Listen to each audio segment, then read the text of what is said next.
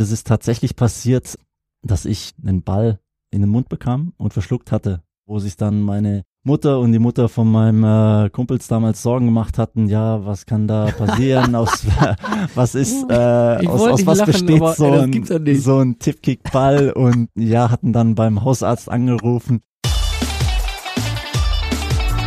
Phrasenmäher, der Fußballpodcast mit Kai Tramann. Und heute gibt's hier von allem was. Einmal die komplette Podcast-Palette. Sportlich, menschlich, witzig, alles dabei. Denn Christian Gentner erzählt uns unter anderem, wo sein damals verschluckter Tippkickball heute noch sein könnte. Wir reden über seine Zeit beim VfB Stuttgart mit Abstiegen, Meisterschaft, viel Theater. Wir reden auch über den dramatischen Tod seines Vaters nach einem VfB-Spiel und über die Folgen eines heftigen Fouls, die Christian Gentner heute noch zu schaffen machen. Das alles gibt's jetzt gleich in Phrasenmeer Teil 2 mit dem Mittelfeldmann von Union Berlin. Und diesen zweiten Teil, den haben wir wie auch Folge 1, den du dir in deiner Podcast-App jetzt gerne nochmal anhören kannst, in einer ganz besonderen Umgebung aufgezeichnet. Und zwar auf dem Parkplatz von Union Berlin. Warum das Ganze? Ist ganz einfach erklärt. Da Christian Gentner und ich aktuell nicht im gleichen Raum sitzen dürfen, Corona lässt grüßen, und Union Berlin derzeit nicht zwei Räume zur Verfügung hat, die mit einer Glasscheibe verbunden sind, habe ich halt neben ein paar Fragen und Mikros einfach noch zwei Räume mitgebracht. Also, wir haben zwei Bauwagen, so Wohnwagen ähnliche Anhänger, Rückseite an Rückseite gestellt und uns durch die geschlossenen Fenster unterhalten. Aber jetzt gibt es zum Einstieg erstmal eine Frage von Mama Gentner. Und damit viel Spaß im Phrasenmäher mit Christian Gentner. Glaubst du, dass deine liebe Mama dir hier und heute eine Frage stellen wird im Phrasenmeer. Wird mich doch wundern. Also kann ich mir eigentlich nicht vorstellen. Eigentlich nicht. Wunder gibt es immer wieder. Hier kommt Mutter Gentner. Hallo Christi, hier ist deine Mutti.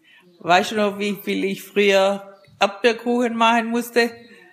Und wie viel du davon gegessen hast? wünsche dir eine gute Zeit in Berlin. Tschüss. okay, also sie Kontaktdaten meiner Mutter rausbekommen habe. Das ist natürlich schon klasse Journalismus von Bild, muss ich äh, euch loben. Ja, ist tatsächlich so, dass wir früher an Geburtstagen, also wir haben eine große Familie, ich habe viele Cousins, Cousinen, alles gab's dann Kuchen auch. Erdbeerkuchen war mein absoluter Favorit und es war dann in der Regel so, dass es einen Kuchen gab für alle Gäste und einen zweiten für mich. Also ja, das kam dann schon vor. Also die waren jetzt nicht irgendwie, es war eine keine riesige Erdbeertorte, sondern flacher Kuchenboden mit Erdbeeren belegt und ja, wenn ich Hunger hatte, dann war der relativ schnell weg. Was haben deine Brüder gesagt, wenn du so eine so eine Extrabehandlung hattest, eine Sonderwurst? Ja, weiß ich nicht. Also wir sind da glücklicherweise, meine Brüder und ich, so dass wir uns die Dinge gönnen. Also wir haben relativ wenig Neid untereinander. Der Neid ist da gar nie ausgeprägt gewesen in keinerlei Situation, weder im Fußball, im Privatleben oder noch äh, bei, bei sonstigen Dingen. Also von dem her glaube ich, dass die mir das verziehen haben. Wie ist es, wenn du deine Mama plötzlich in einer Podcast-Produktion hörst? Äh, sehr überraschend. Also ich bin mir sicher, dass das die allererste Sprachnachricht ist, die ich von meiner Mutter kriege. Also sie kriegt sonst auf ihrem Handy das selber nicht hin, mir eine Sprachnachricht zuzusenden, geschweige denn, dass wir es hinkriegen, einen, einen FaceTime-Anruf zum Laufen zu bringen oder so. Also ich gehe davon aus, dass sie sich da Hilfe dazu genommen hat äh, für die Sprachnachricht. Aber Mama, ich bin sehr stolz, dass du das hinbekommen hast, weil sie, sie hat sich sehr, sehr lang natürlich gegen Handys, gegen jegliche Art von Smartphones sowieso gewährt, aber jetzt, um Bilder von ihren Enkelkindern vor allem auch zu sehen und um mit uns in Kontakt zu bleiben und da mein Vater nicht mehr da ist, hat sie gemerkt, dass es ihr doch auch eine Hilfe ist. Es könnte sein, dass einer deiner Brüder, entweder der Tommy oder der Michael, dass die dabei geholfen haben. Könnte sein, das musst du dann vielleicht nach dieser Produktion dann mal selber rausfinden. die beiden haben uns auf jeden Fall auch noch eine Frage geschickt. Und jetzt geht's ans Eingemachte. Jetzt lernen wir Christian Gentner kennen, wie wir ihn noch nie erlebt haben. Wir beginnen mit der Frage von deinem jüngeren Bruder, drei Jahre jünger, Tommy. Hey Bruder, hab gehört, bis heute beim Phrasenmäher. Tolles Format, ganz viel Spaß euch natürlich. Auch ich als äh, drei Jahre jüngerer Bruder habe da die ein oder andere Erinnerung an äh, Kindheit mit Eisen oder hart umkämpften Duellen im, im Garten. Glaube, du kannst nur ganz gut erinnern, dass du ja auch da das eine oder andere Mal in Rückstand geraten bist, aber dir dann trotzdem zu helfen wusstest. Gern darfst du es mal auflösen, wo ich meist gelandet bin und wie du dann doch das Spiel meist zugunsten deinerseits äh, drehen konntest. Ebenfalls haben wir sicherlich den einen oder anderen Nachbarn bei der Gartenarbeit zur Weißglut gebracht, aber im Nachhinein war es das auf alle Fälle wert. Daher bin ich gespannt auf deine Erinnerung und wünsche euch für die anstehenden Spiele vor allem ganz viel Glück. Toi, toi, toi und wir sehen uns. Bis bald. ja, ich weiß natürlich, worauf er da abspielt. Das ist so, dass wir einen Garten hatten, äh, der so viel Platz geboten hatte, dass wir da doch gut spielen konnten. Äh, unsere Eltern hatten uns relativ früh schon ein, ein Tor mit dem richtigen Netz und so gekauft gehabt.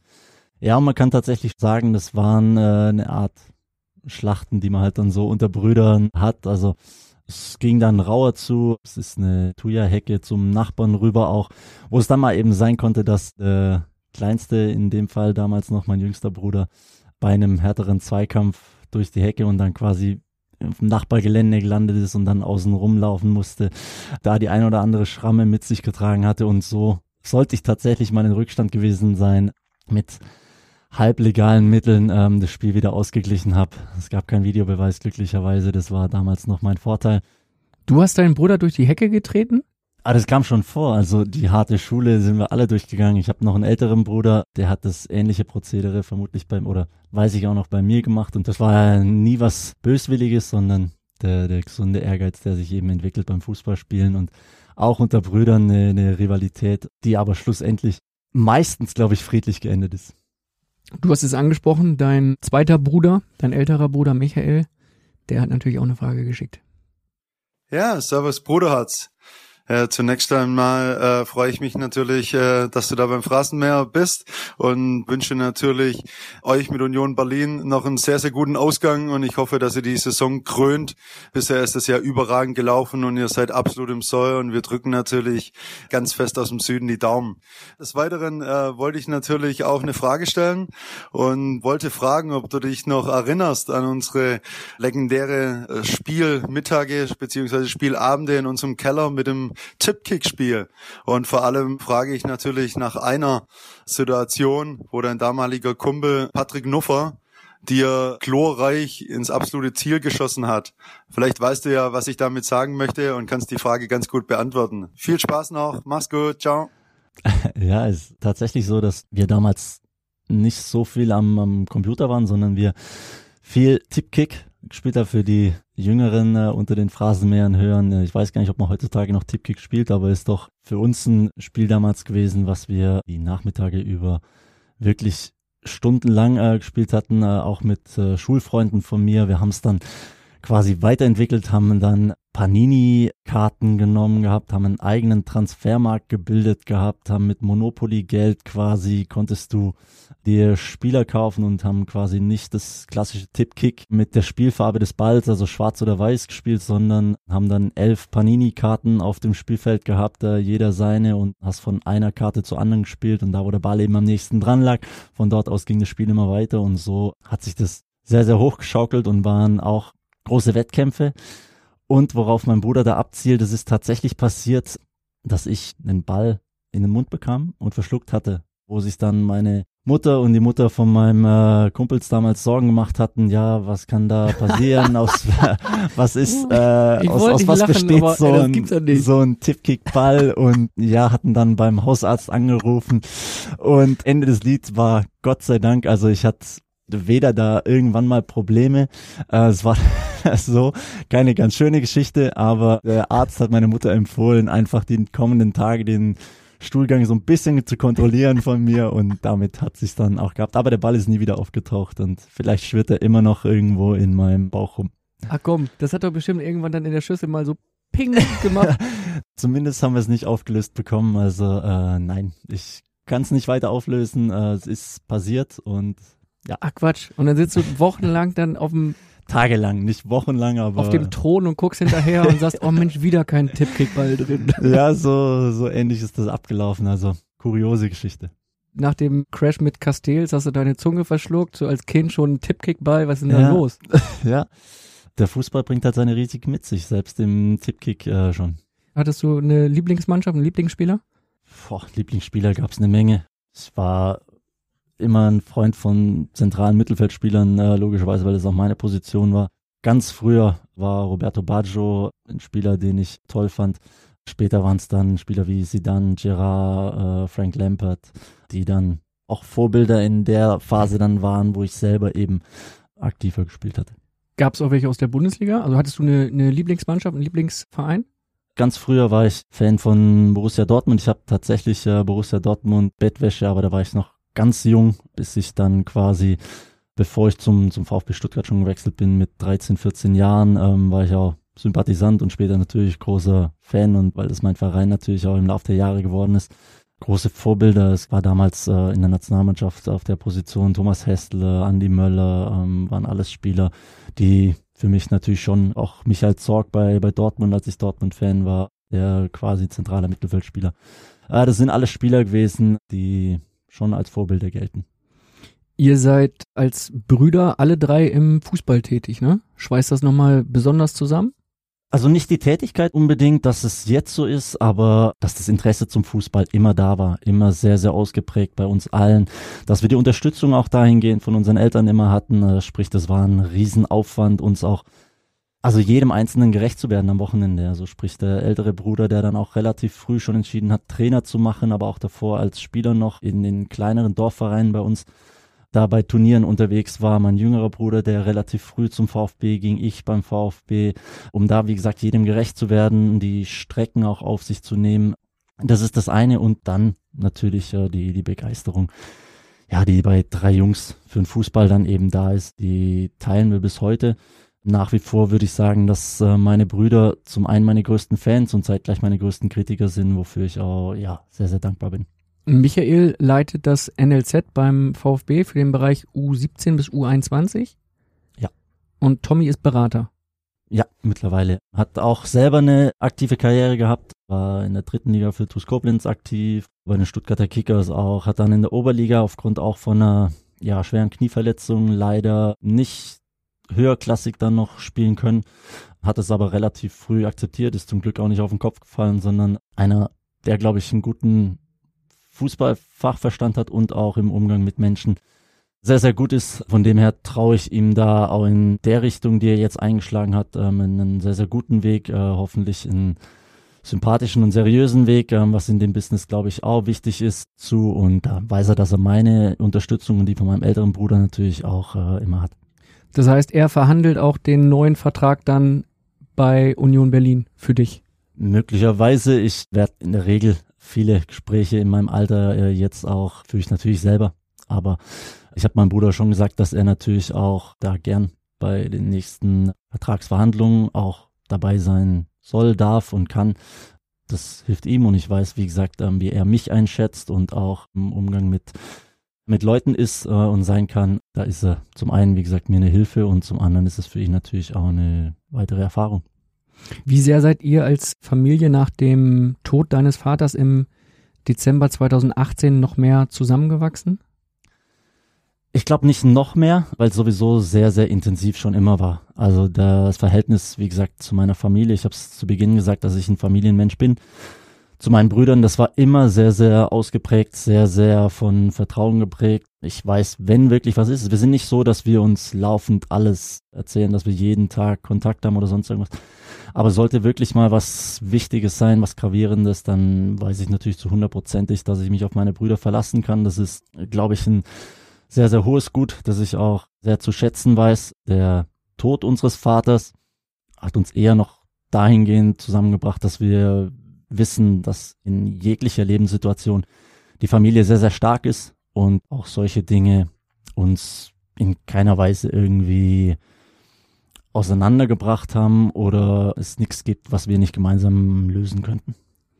Wenn du dich an diesen 15. Dezember 2018 erinnerst und gedanklich, emotional reingehst in diesen Tag, in diese Momente, so kurz nach dem Heimsieg gegen Hertha, den ihr mit Stuttgart errungen hattet, was fühlst du da, was für Bilder hast du da im, im Kopf?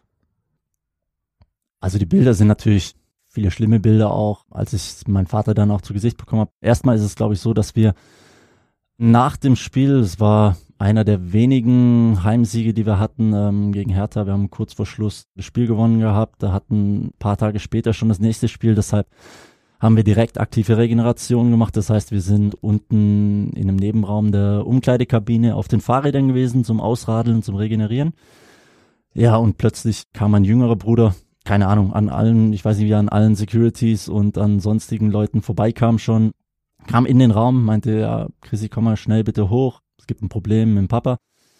In dem Moment, weiß ich gar nicht, ging alles sehr, sehr schnell, sind wir von unten nach oben in den VIP-Bereich. Ich habe vom Raymond Best, hatten wir vorhin schon gesprochen, ne, unserem Arzt, den habe ich zufällig gesehen gehabt, habe ihn geschnappt, habe ihn gesagt, ja, komm mal bitte mit hoch, vielleicht bräuchten wir einen Arzt.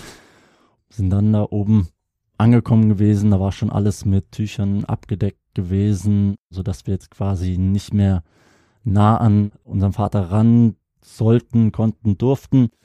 Ja, das ist dann eine, eine Szenerie, ich glaube, auf die kann man nicht vorbereitet sein. Es ist sicherlich auch nichts gewesen, was, wenn man sich irgendwo seinen Tod vorstellt oder so, das wäre absolut nicht im Interesse meines Vaters gewesen, dass das in aller Öffentlichkeit passiert. War auch nicht in unserem Interesse. Trotz allem ist es nun mal so, wie es passiert ist, passiert. Gehört dadurch eben auch, ähm, weil es im Stadion passiert ist, im Anschluss an ein Spiel irgendwo zu meiner Karriere dazu. Es fällt mir nicht zu schwer drüber zu sprechen. Die Bilder, die da hochkommen, die sind, wie gesagt, nicht schön. Die gehören dazu. Ich muss da immer betonen, dass ja der Verein, dass Wolfgang Dietrich da an der Spitze als Präsident da ja auch nicht drauf vorbereitet sein konnten, aber das in der Phase meines Erachtens super gemanagt hatten, kontrolliert den Ablauf äh, hinbekommen haben, dass die Leute das, das Stadion dann verlassen hatten, wir nach längerer Zeit dann irgendwann zu dem Leichnam von, von unserem Vater durften, der dann in einem anderen Raum äh, war. Das hat sehr, sehr lange gedauert. Das war nicht schön, weil du bei einer wie sagt man das, ich glaube, eine, eine unnatürliche Todesursache wird da erstmal äh, diagnostiziert, musst du auf, eine, auf die Kriminalpolizei warten. Das sind ähm, dann einfach ja, Minuten, gar Stunden, glaube ich. Man verliert da ein bisschen das Zeitgefühl, ähm, die du eben warten musst, bis du dann tatsächlich mal da ran durftest. Die Tage danach sind natürlich schwierig erstmal äh, gewesen, trotz allem. Was ich eben auch schon gesagt habe, ist das ein Moment oder insgesamt eine, eine Phase gewesen, die die Familie sehr, sehr stark durchstanden hat und ja, mir einfach jetzt auch im Nachhinein zeigt, was die Familie aushält und aushalten kann. Du hast dann drei Tage später schon direkt wieder gespielt mit dem VfB. In Wolfsburg habt ihr gespielt, ähm, 0 zu 2 verloren. Das Ergebnis war nicht so entscheidend, glaube ich, bei diesem Spiel. Aber wie kam es zu deiner Entscheidung, dass du direkt wieder auf den Platz wolltest? Ja, das war am an dem Abend dann noch oder ein Tag drauf als ich zu Hause, als wir bei meiner Mutter äh, im Wohnzimmer saßen, ich für mich das von Beginn an eigentlich schon festgelegt hatte, sofern ich grünes Licht quasi auch aus Respekt natürlich gegenüber meinen Brüdern äh, von ihnen und von meiner Mutter erhalte, dass ich gesagt habe, ich glaube, ich fühle mich in der Lage, Fußball zu spielen. Nicht nur, weil das Ablenkung ist, sondern weil ja, das zum einen natürlich auch im Interesse meines Vaters gewesen wäre, da bin ich mir hundertprozentig sicher, aber dass es auch nichts bringen würde, irgendwo in Selbstmitleid zu baden oder sonst irgendwas. Es muss irgendwann wieder weitergehen und sich da jetzt eine Woche, zehn Tage, einen Monat rauszunehmen, keine Ahnung. Also es hätte mir mit Sicherheit nichts gebracht. Und dann, wie gesagt, war es ein kurzes Gespräch mit meinen Brüdern, wo ich gesagt habe, Jungs, ich glaube, ich würde gern spielen Mittwoch. Und die Reaktion meiner Jungs war, ja, also sie hatten gar nichts anderes erwartet. Also es war für sie ganz klar und sie möchten das auch. Sie regeln die Dinge, die man dann eben regeln muss, äh, mit dem Fahrer, mit einem Bestattungsinstitut, äh, die Tage. Und ich konnte mich verhältnismäßig normal auf das Spiel, auf die Reise nach Wolfsburg vorbereiten. Hab dort auch am Abend davor im Hotel mich mein Kumpel mit Marcel Schäfer getroffen gehabt, der sich da sehr, sehr viel Zeit genommen hat, wo wir, glaube ich, zwei, drei Stunden bei mir auf dem Zimmer noch saßen, drüber gesprochen hatten und so.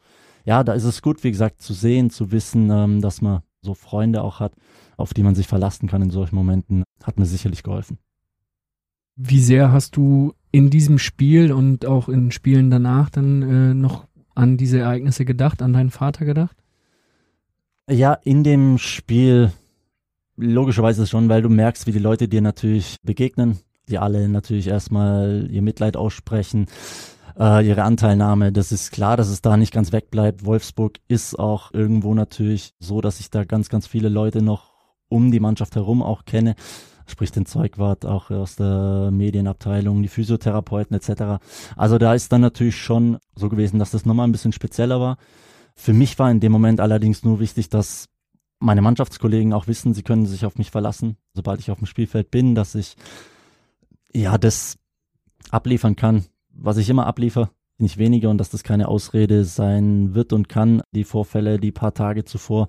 Ich habe ihnen auch, ähm, als ich das erste Mal wieder zur Mannschaft gestoßen bin, nach zwei Tagen, gesagt gehabt, dass ich sie bitte, mich ganz normal zu, zu behandeln. Sie sollen weiter ihre Späße machen. Sie dürfen mich gerne auch in Späße einbeziehen. Ich werde auch meine schlechten Momente haben, aber die werde ich fernhalten von ihnen. Die habe ich dann, wenn ich vielleicht alleine auf dem Hotelzimmer bin oder sonstige Dinge. Aber dass es einfach wichtig ist, dass es mir auch nur hilft, wenn die, die Normalität bei ihnen da ist. Und ich glaube, dass wir das gut, verhältnismäßig gut hinbekommen. Du hast in Stuttgart ein Haus gebaut mit Blick aufs äh, Stadion. Da wohnt deine Familie. Erinnerst du dich automatisch noch immer auch dran, was in diesem Stadion sowohl fußballerisch als auch dann rund um deinen Vater passiert ist, oder? Nein, nicht zwangsläufig. Also ich verbinde das Stadion nicht damit, dass das der Platz ist, wo, wo mein Vater verstorben ist. Also das ist nicht meine erste Erinnerung, die mir in den Kopf kommt, sondern ganz viele Momente, ganz viele schöne Fußballmomente, Fußballspiele, Erlebnisse, die ich dort hatte, wenn ich mit meinem Sohn dort eingelaufen bin, tolle Erfolge, die wir gefeiert hatten, Aufstieg, den wir mit dem VfB hatten, eine Meisterschaft 2007. Also das mit meinem Vater ist auch ein Teil davon, ganz klar. Aber es gibt da keine Probleme, dass wenn ich beim Frühstück im Sommer auf der Terrasse sitze und auf Stadion schaue, dann irgendwie da sofort diese Bilder hochkommen. Das ist absolut gar nicht der Fall. Um dieses traurige Thema abzuschließen, die, die letzte Frage, gibt es irgendetwas, was du ihm gerne noch gesagt hättest, was er hätte miterleben sollen jetzt? Glaube ich nicht, dass es was gibt, was ich ihm gern, sagen möchte. Sowieso nicht in der Öffentlichkeit. Das war nicht sein Ding. Das war nie unser Ding, dass wir uns äh, in die Öffentlichkeit gedrängt hätten. Wie gesagt, das wäre sicherlich nicht sein Wunsch gewesen, dass das ja so ein so ein Medienaufkommen mit sich zieht, trotz allem. Also hat er, glaube ich, das, was er hinterlassen hat mit mir, mit meinen Brüdern, mit seinen Enkelkindern, da, da sind wir sehr, sehr dankbar ihm. Das wusste er, glaube ich, auch immer. Eher das natürlich, dass er jetzt viel verpasst von seinen Enkelkindern. Das hätte ich ihm gern gegönnt. Aber wie sagt man so schön, ich gehe schwer davon aus, dass er sich da von oben alles anschaut. Ganz bestimmt. Welche Bedeutung hat der VfB für dich und deine Familie? Dein älterer Bruder arbeitet beim VfB. Du hast ein Haus mit Blick aufs Stadion. Das ist ja wie eine zweite Familie, oder?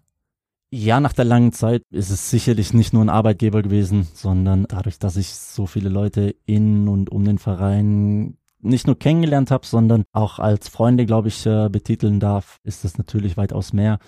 Ich meine, ich kam zum VfB mit 14, da bist du in einer Phase in deinem Leben, die sehr, sehr prägend und auch richtungsweisend ist und sein kann. Wir hatten einfach, glaube ich, auch, was mir geholfen hat, wo ich glücklicherweise schon viel von meinem Elternhaus mitbekommen habe an Disziplin, Pünktlichkeit, solche Tugenden, ich nenne sie jetzt mal vielleicht auch typisch deutsch, typisch schwäbische Tugenden, die waren dann tatsächlich auch sehr, sehr verwurzelt beim VfB Stuttgart. Unser damaliger Jugendleiter Frieder Schroff, der auf der einen Seite als sehr, sehr streng galt, aber einfach auch als einer, der sehr, sehr viel mit den Spielern versucht hat, ihnen, ihnen Dinge mitzugeben, die er für wichtig hält und die ich auch nach wie vor für, für wichtig halte. Wie gesagt, da gehören Disziplin, Ehrgeiz, äh, irgendwo ein, ein Wille, sein, sein Hobby derart auszuführen, dass man viele Dinge dem unterordnet.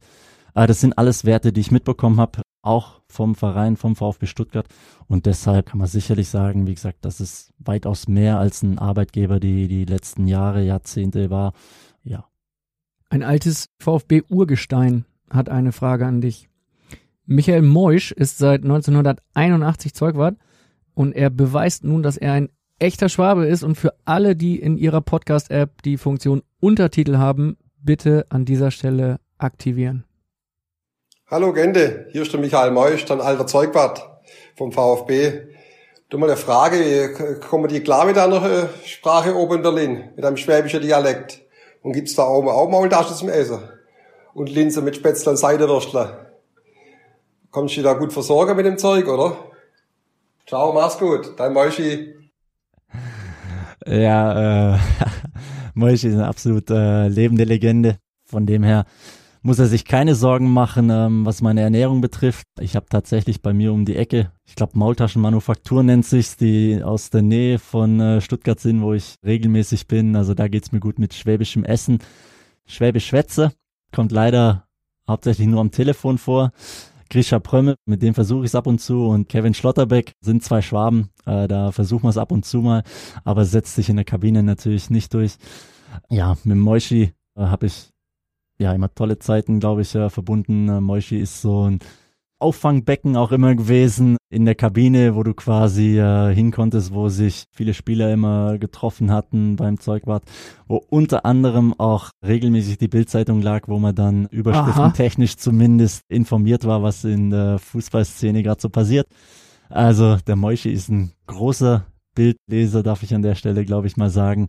Und große, gute Seele des VfB ist ein absolutes Urgestein. Und ein Zeugwart, muss ich auch sagen, wie ich ihn in keiner anderen Mannschaft, also je erlebt habe, der so detailliert alles macht, der quasi Tag und Nacht auch beim, beim Verein verbringt. Hier ist es die Susi Koplin, die das ähnlich macht, aber der Moischi ist es nochmal eine Stufe von seinem ganzen Herzblut, wie er da im VfB drin hängt. Ja. Was macht er denn so alles? Erzähl mal.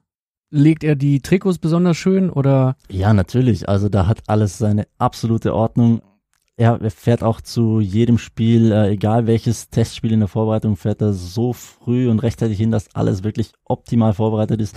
Du musst theoretisch die Wortwahl jetzt, ähm, also alles an Arsch hingetragen bekommen, ist beim Moishi definitiv so gegeben, wo du ihm eher mal sagen musst, hey Moishi, lass mal den einen oder anderen, vor allem vielleicht den einen oder anderen jüngeren Spieler, das mal mithelfen und mitmachen. Du ja, bürgst dir da sonst zu viel auf, aber er macht das aus großer Leidenschaft. Also der VfB ist tatsächlich sein Ein und Alles. Äh, ist ganz oft auch so, dass er quasi seine seine Matratze oder sein Liegestuhl in seinem Ding hat und sagt, ja, heute Nacht äh, lohnt sich nicht mehr heimzufahren, er bleibt dort, morgen früh kommen die Jungs, dann bereite ich lieber da alles vor, schlaf drei Stunden und ja, die Kabine könnte gleichzeitig sein Wohnzimmer sein, das wäre für ihn kein Problem. Wirklich? Der schläft? Ja, ist definitiv so. Ah, ja, gibt's. Also wenn wir eben mit Busreisen irgendwie spät ankommen, ähm, dann sagt er, nee, dann macht er lieber die Wäsche und so, legt sich da irgendwie zwei Stunden in seinem Kämmerchen, das auch total durchorganisiert, total ordentlich alles ist, legt er sich dahin und ist auch jeden Morgen, wie gesagt, die, die, die gute Seele und, und freut sich über jeden, der kommt. Man kann wahrscheinlich auch nicht schlafen, weil er immer weiß, gleich kommt die neue Bildzeitung, gleich habe ich wieder was zu lesen. Möglicherweise kann es sein. Also er ist da auf jeden Fall in der Hinsicht informiert. Wie intensiv verfolgst du jetzt den VfB durch Bild oder andere Plattformen, Sky, Kicker.de? Nein, weniger durch die Medien, sondern mehr durch den Austausch mit den Jungs äh, und natürlich logisch äh, durch Sky, weil, wenn ich Zeit habe, ähm, dass ich die Spiele schaue schon, aber sonst, wie gesagt, im Austausch mit Spielern, Mitarbeitern, mit Verantwortlichen auch beim, beim VfB. Sehr intensiv, logischerweise, weil das kein Verein für mich ist, der irgendwo aus der Erinnerung gestrichen ist, sondern der immer den Hauptteil meiner Karriere bestimmt hat, bestimmen wird. Und deshalb, ja, ist das schon was, was ich sehr, sehr intensiv verfolge. Was glaubst du, warum kehrt da nie richtig Ruhe ein? Ja, warum ist schwierig. Ne? Zum einen ist es natürlich immer so, dass Erfolgserlebnisse, langfristige Erfolgserlebnisse auch Ruhe bringen könnten und würden. Man hat da, glaube ich, leider nie hinbekommen, dass man eine Konstanz hinbekommen hat. Auch in den wichtigen Positionen, egal ob das eine Trainerposition, eine Sportdirektorenposition, eine Präsidentenposition, auch was er schon sehr, sehr auffällig oft in den letzten 10, 12, 15 Jahren beim VfB sich ausgetauscht hatte. Ob das mit dem Druck zusammenhängt, der in der Region ist, das ist schwer für mich zu entscheiden. Ich glaube auf jeden Fall, dass das absolute Ziel sein muss äh, für den Verein, dass man in diesen wichtigen Positionen den Leuten auch mal Fehler zugesteht, dass man eine Konstanz, wie gesagt, reinbekommt, das Vertrauen den Leuten so weit mitgibt, dass man nicht bei ein paar äh, schlechten Ergebnissen sofort umfällt und alles in Frage stellt. Das würde ich den momentan handelnden Personen sehr, sehr wünschen. Ähm, Im Hitze natürlich an erster Stelle dass diese Position, wie gesagt, für einen längeren Zeitraum, um eine Richtung vorzugeben und die dann einzuhalten, dass man die beibehalten kann. Ist der Druck in Stuttgart wirklich so groß? Also es ist ja etwas, was oft zur Sprache kommt, dass die ganze Region den VfB liebt und lebt und dass für Spieler und äh, Offizielle da scheinbar irgendwie ein besonderer Druck herrscht. Ist es im Vergleich zu Union Berlin beispielsweise oder zu Wolfsburg wirklich so groß? Ja, ich glaube im Vergleich zu Union Berlin und zu Wolfsburg ist es immens größer. Das glaube ich schon. Das haben wir diese Problematik haben allerdings viele Traditionsvereine auch. Natürlich hat der VfB eine große Strahlkraft, ein großes Einzugsgebiet, eine große Region, die sehr mit dem VfB sympathisiert und dadurch natürlich auch durch die Vergangenheit, äh, wo sich der VfB in ganz anderen Tabellenregionen befunden hat, oftmals eine, eine andere Erwartungshaltung. Und das ist, glaube ich, auch ein ganz, ganz entscheidender Faktor, dass man es schafft, die Erwartungshaltung dahingehend runterzudrosseln, dass man nicht nach einem guten Schritt sofort wieder den dritten, vierten Schritt macht, sondern nach und nach sich nach dem Aufstieg, der hoffentlich äh, gelingt dieses Jahr, sich stabilisiert in der Liga, dass man nach und nach sich, sich da festigen kann wieder in der Bundesliga, ohne dann zu glauben, man muss in fünf Jahren um, um die Europapokalplätze oder Champions League Plätze. Auch wenn das logischerweise äh, mit dem Hintergrund, dass du mit dem Daimler auf der anderen Straßenseite einen großen Partner hast, der Weltmarktführer mit äh, in, der, in der Automobilindustrie ist, der natürlich dann äh, sein Zugpferd VfB Stuttgart auch nicht irgendwo in einem grauen Mittelmaß oder gar in der zweiten Liga finden will und trotzdem, wie gesagt, dass das auf einem, einem guten Fundament aufgebaut ist und dass man da jetzt es schafft, Schritt für Schritt da ja eine Konstanz, eine Stabilität reinzukriegen. Das wäre absolut wünschenswert für alle, glaube ich. Für Nicht-Stuttgarter muss ich jetzt einmal kurz nachfragen. Das heißt in Stuttgart schon der Daimler, ne? Das ist nicht Daimler, sondern das ist schon der Daimler, ne? Ja, der Daimler, ja. Also die, die da arbeiten, die arbeiten beim Daimler, ja. Beim Daimler. Ja gut. Ja, wir wollen hier allen gerecht werden und wollen das mal einmal klären. Wir wollen auch die Frage klären, warum du bei den VfB-Fans als gebürtiger Stuttgarter als Schwabe so kritisch gesehen wurdest immer und immer so, einen, so einen schweren Stand hattest?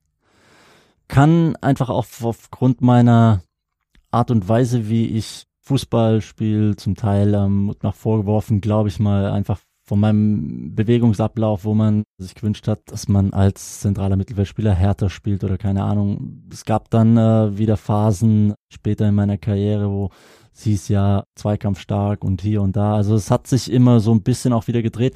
Aber ich war sicher immer einer, der seine Kritiker in Stuttgart hatte. ist für mich auch völlig in Ordnung. Das ist völlig okay. Schlussendlich habe ich es auch nie davon abhängig gemacht, was der Rest so, so denkt. Das muss ich auch, glaube ich, ehrlich sagen.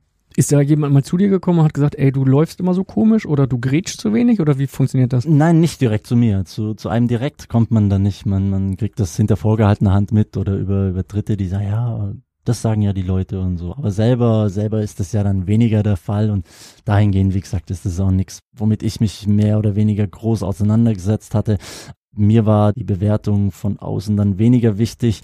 Bewerten sollten mich äh, meine Trainer und vor allem dann eben meine mein engstes Umfeld, das sind, wie gesagt, meine, meine Brüder, ähm, deren Meinung ich da immer sehr, sehr schätze. Und, und äh, Bild halt. Wenn ich es mitbekommen habe. Nein, bei der Bild ist es, glaube ich, eher so von der Bewertung her auch, dass ich beispielsweise, mein Tag verändert sich nicht, ob ich eine, eine 2 oder eine 5 in der Bild am Sonntag bekommen hatte. Aber es ist natürlich so, dass zum Beispiel meine Mutter oder so, die ist dann eher so, oh, jetzt hast du eine schlechte Note bekommen oder so das beschäftigt Leute in deinem die Umfeld schickt viel mir dann mehr. wieder eine Sprachnachricht, deine Mutter. Das kann ich mir gut vorstellen und hoffentlich Handy. wird die Ping. dann auch mal lauter. Ja. Äh, in dem Fall. Nein, das ist was, wo ich mir vorstellen kann, dass das bei vielen Fußballern so ist, dass das eher für das Umfeld was ist, die sich da groß Gedanken machen, als der Spieler selber. Zumindest ich kann das aus meiner Erfahrung sagen, dass ich mich an Noten nie aufgehangen habe. Ich finde es sowieso schwierig bis unmöglich, ein Spiel über 90 Minuten von einem Spieler mit einer Zahl festzulegen, halte ich für schwierig, dass das gerecht äh, wird. Wann werden in der Kabine Noten gecheckt? Wann checkt die Mannschaft mal, wer hat welche Note? Boah, habe ich nie so wahrgenommen. Also, Ach, nicht? nee, du hast ja dann deine Laufleistung oder so. Das ist dann eher gerade so, weil das natürlich oft auch von Trainern thematisiert wird oder von den Medien auch, oh, schaut mal hier, 108 Kilometer sind die gelaufen, die sind noch nicht fit. Eine Woche später hast du dann äh, 123 Kilometer und sagst du, ja, haben wir jetzt in einer Woche fit. Also es ist eben, ich bin sehr, sehr vorsichtig mit den Statistiken.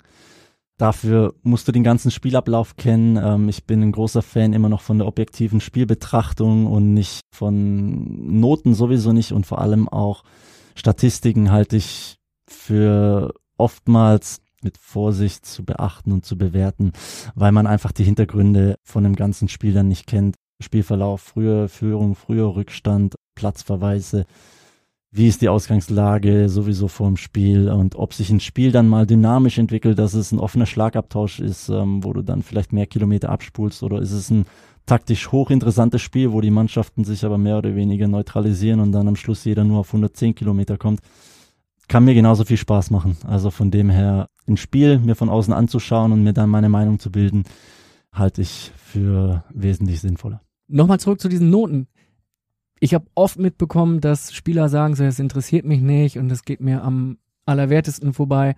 Und trotzdem haben sich immer wieder teilweise sogar Streitereien drumherum entwickelt. Es gab mal einen Nationalspieler, der hat über den äh, DFB Mediendirektor an mich ausrichten lassen, dass er nicht mehr mit mir reden möchte in den nächsten Wochen, Monaten, weil, jetzt kommt's, er eine 4 bekommen hat und hätte sich aber eine 3 gewünscht. Da habe ich gemerkt, so hey, irgendwie dieses, es interessiert uns nicht großartig, stimmt nicht. Jetzt sagst du, okay, bei uns in der Kabine ist es kein Thema. Also können wir es abhaken. Glaube ich, weiß ich nicht hundertprozentig. Ich kann es für mich persönlich sagen, ich habe in den Anfangsjahren auch eher noch Not, also zumindest habe ich es gelesen. Ob ich es jetzt äh, für mich groß bewertet habe oder verglichen habe mit anderen, war glaube ich auch weniger der Fall. Aber mittlerweile muss ich ehrlich sagen, lese ich nicht mehr sehr viel. Also ich kann mich nicht erinnern, eine Bild- oder Kickernote von mir dieses Jahr bewusst wahrgenommen zu haben in der ganzen Saison, weil ich es, wie gesagt, insgesamt sehr wenig Medien äh, noch verfolgt. Ich lasse mich dann von meinen ja, Mediensprechern hier briefen vor meinen Interviews oder auch so im Laufe der Woche gehe ich mal hin, gab's was die Woche oder habt ihr einen Pressespiegel da, dann würde ich mal vielleicht kurz durchlesen. In Stuttgart habe ich das noch öfter gemacht, weil du natürlich als Kapitän so ein bisschen den Überblick haben solltest, um welche Themen geht's denn überhaupt gerade. Aber es ist nicht so, dass ich durchs Internet forste, meinen Namen eingebe und schaue, wird irgendwas über mich geschrieben oder finde ich mich da irgendwo oder äh, schau, was ist jetzt gerade bei Union Berlin oder letztes Jahr laufend beim, beim VfB. Das mache ich nicht, weil ich glaube, dass mir das zum einen nicht weiterhilft und das auch mein Alltag nicht äh, bestimmen soll und darf. Kurze Nachfrage, wenn du jetzt sagst, du sprichst vor Interviews mit dem äh, Pressesprecher, mit der Abteilung Medien beispielsweise bei Union Berlin. Was geben die dir mit auf den Weg, wenn du sagst, okay, da kommt jetzt so ein durchgeknallter Typ, der bringt zwei Bauwagen mit, die bauen wir auf dem Parkplatz auf, dann setzen wir uns da rein, gucken uns durch zwei Fenster an und reden irgendwie vier Stunden lang über Fußball. Was sagen die dir da? Äh, in dem Fall nicht viel, weil sie da selber ein bisschen überrumpelt, glaube ich, waren, dass das tatsächlich so stattfinden kann, wo es ja momentan wirklich schwierig ist, ähm, ein Interview in der Art führen zu können. Und dann äh, reicht es eigentlich schon, wenn da klar ist, okay, das ist eine Produktion mit Bildzeitung im Hintergrund, also sei vorsichtig. Und dann ist es in Ordnung. Wie? Und dann gehst du hier vorsichtig rein, oder was? Nein, das ist ein Tipp. Kommen wir gleich mal durchs Fenster. Das ist ein Tipp von meinem Pressesprecher, aber ich meine, dass ich mich äh, im, im Lauf der Jahre so frei bewegen und äußern kann und darf, wie ich es hier hoffentlich äh, tue. Definitiv. Und alles andere wäre auch salopp gesagt äh, schlecht. Wie schwer ist es dir? Wir haben gerade über deine, oder du hast gerade ähm, über deine Kapitänsrolle in Stuttgart gesprochen. Wie schwer ist es dir gefallen, nach Niederlagen den Fans immer mal wieder zu erklären, woran hat es gelegen, was war da los? Da gab es ja durchaus viele Momente, in denen du dich und das Verhalten der Mannschaft, die Ergebnisse der Mannschaft erklären musstest. Ja, nicht nur den Fans. Das ist insgesamt dann oftmals so, dass es einem selber auch schwerfällt, Erklärungen zu finden, warum sich was wie entwickelt hat, warum du in dem Spiel plötzlich keinen Fuß äh, in die Tür bekommen hast. Das ist schon auch eine, eine anstrengende Phase, vor allem auch immer gewesen, weil du als, ja, ich glaube, das darf ich dann so sagen, mehr oder weniger als Kapitän und Gesicht des Vereins über einige Jahre viel vor der Kamera bist, viel vor den Printmedien dann auch äh, in der Mixzone auftauchst und ja, leider auch häufig zu erklären hast, warum es schief lief, weil wir viele schwache Jahre auch beim, beim VfB dann hatten. Das ist was, was dazugehört, was ich vorhin gesagt habe, was nicht immer vielleicht Spaß macht und trotzdem zum einen in der Persönlichkeitsentwicklung und zum anderen von dem her, wie du dann auch Sachen erlernst und mit Dingen umzugehen lernst, Dinge zu nah an dich heranlassen oder eben auch zu sagen, hey, das ist jetzt heute und morgen geht schon wieder in die Trainingswoche und dann hast du glücklicherweise in der Regel schon spätestens eine Woche später die Chance, das alles zu korrigieren, weil es eben Tagesgeschäft ist und ja, machen wir uns nichts vor, das wird immer so bleiben. Jetzt, wie das hier gerade in Berlin äh, ist, wir haben jetzt gerade das, das Derby verloren, aber wir haben jetzt äh, glücklicherweise vier Tage später schon die Möglichkeit, das alles wieder ins Positive zu drehen und das ist irgendwo auch immer das im, im Fußball, wo ich gesagt habe, okay, ich sehe das immer wieder als Chance, auch die Kritik, die, die momentan kommt, innerhalb kürzester Zeit wieder zu widerlegen. Du hast, das hat uns ein Ex-Mitspieler von dir verraten, deine Kapitänsrolle beim VfB durchaus sehr ernst genommen und hast auch mal einen Spieler im Geheimtraining zur Brust genommen, Serdar Taski. Das muss großen Eindruck hinterlassen haben. Eines Tages hast du ihn dir mal zur Brust genommen? Ich habe ihn zur Brust Ja? genommen. Ja, das mag sein. Und es hat großen Eindruck hinterlassen in der Mannschaft. Okay, ich erinnere mich da nicht dran. Serda ist ein Spieler gewesen, der ganz, ganz Großes auch für den Verein geleistet hatte, war eine wichtige Säule 2007 schon, da war er, glaube ich, 19 Jahre alt, war deutscher Nationalspieler, war immer ein Spieler beim VfB, den man auch, ja, mit großem Respekt, auch innerhalb der Kabine, weil, weil Serda kein, wie soll ich sagen, er ist kein ganz nahbarer Mensch, sondern auch kann mal auf Distanz sein und er ist ein, ein ernster Spieler auf dem Platz, kann er auch in der Kabine sein, aber er ist vor allem, kann er auch ein harter Spieler dann sein im, im Training und in den Spielen. Worum es da ging, weiß ich nicht, aber zwischen Serda und mir gibt's, gab's, glaube ich, nie ein Problem.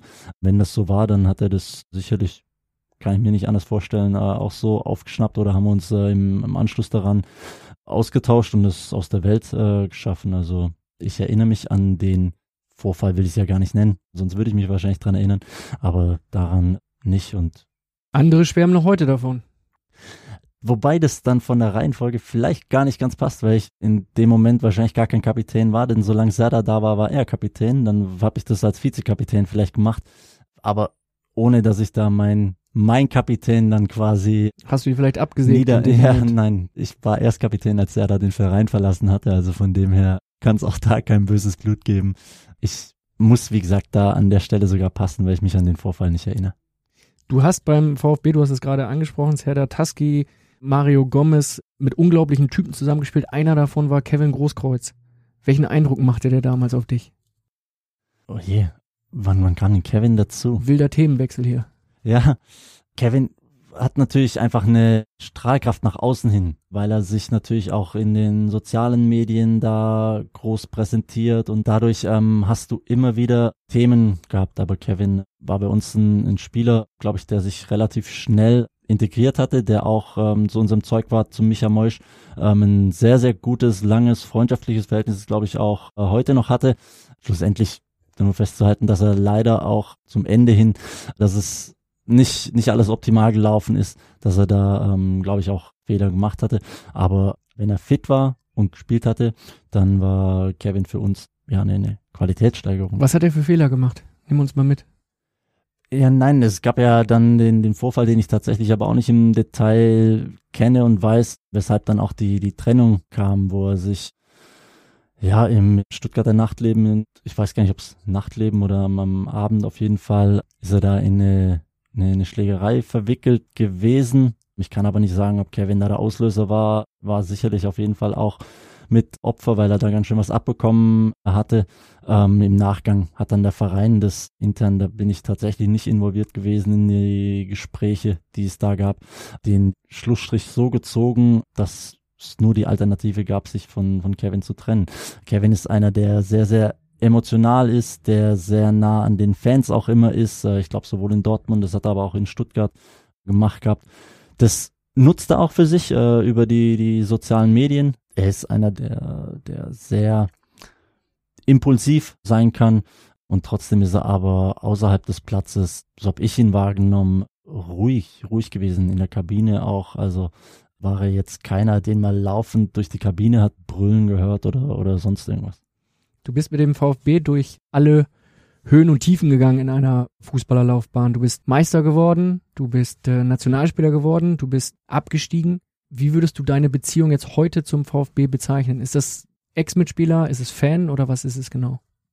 Nein, momentan bin ich zum einen Beobachter aus der Ferne weil, und ich würde mich nicht nur als Fan betiteln. Ich bin natürlich Fan am Wochenende, aber ich bin natürlich dadurch, dass ich, glaube ich, mehr Einblick habe als der normale Fan, auch Freund, vielleicht ja auch für den einen oder anderen äh, immer noch Ansprechpartner oder ich tausche mich mit Mitspielern oder sonstigen Leuten drumherum aus, um, wenn ich kann, zu helfen. Aber der Einfluss ist natürlich momentan auf ein minimales begrenzt. Das ist ganz klar, weil wir auch andere eigene Themen hier in, in Berlin äh, logischerweise haben. Und ansonsten bin ich auch, auch aufgrund dessen, dass ich nicht nur die Profimannschaft verfolgt, sondern ähm, durch, durch meinen Bruder auch die, die Nachwuchsabteilung dort und auch dort viele, viele Kontakte und äh, Leute noch habe. Teil der VfB-Vergangenheit und vielleicht auch mal irgendwann wieder Teil der Zukunft, weiß ich nicht. Werden da die Gentners irgendwann mal das Heft des Handelns in die Hand nehmen?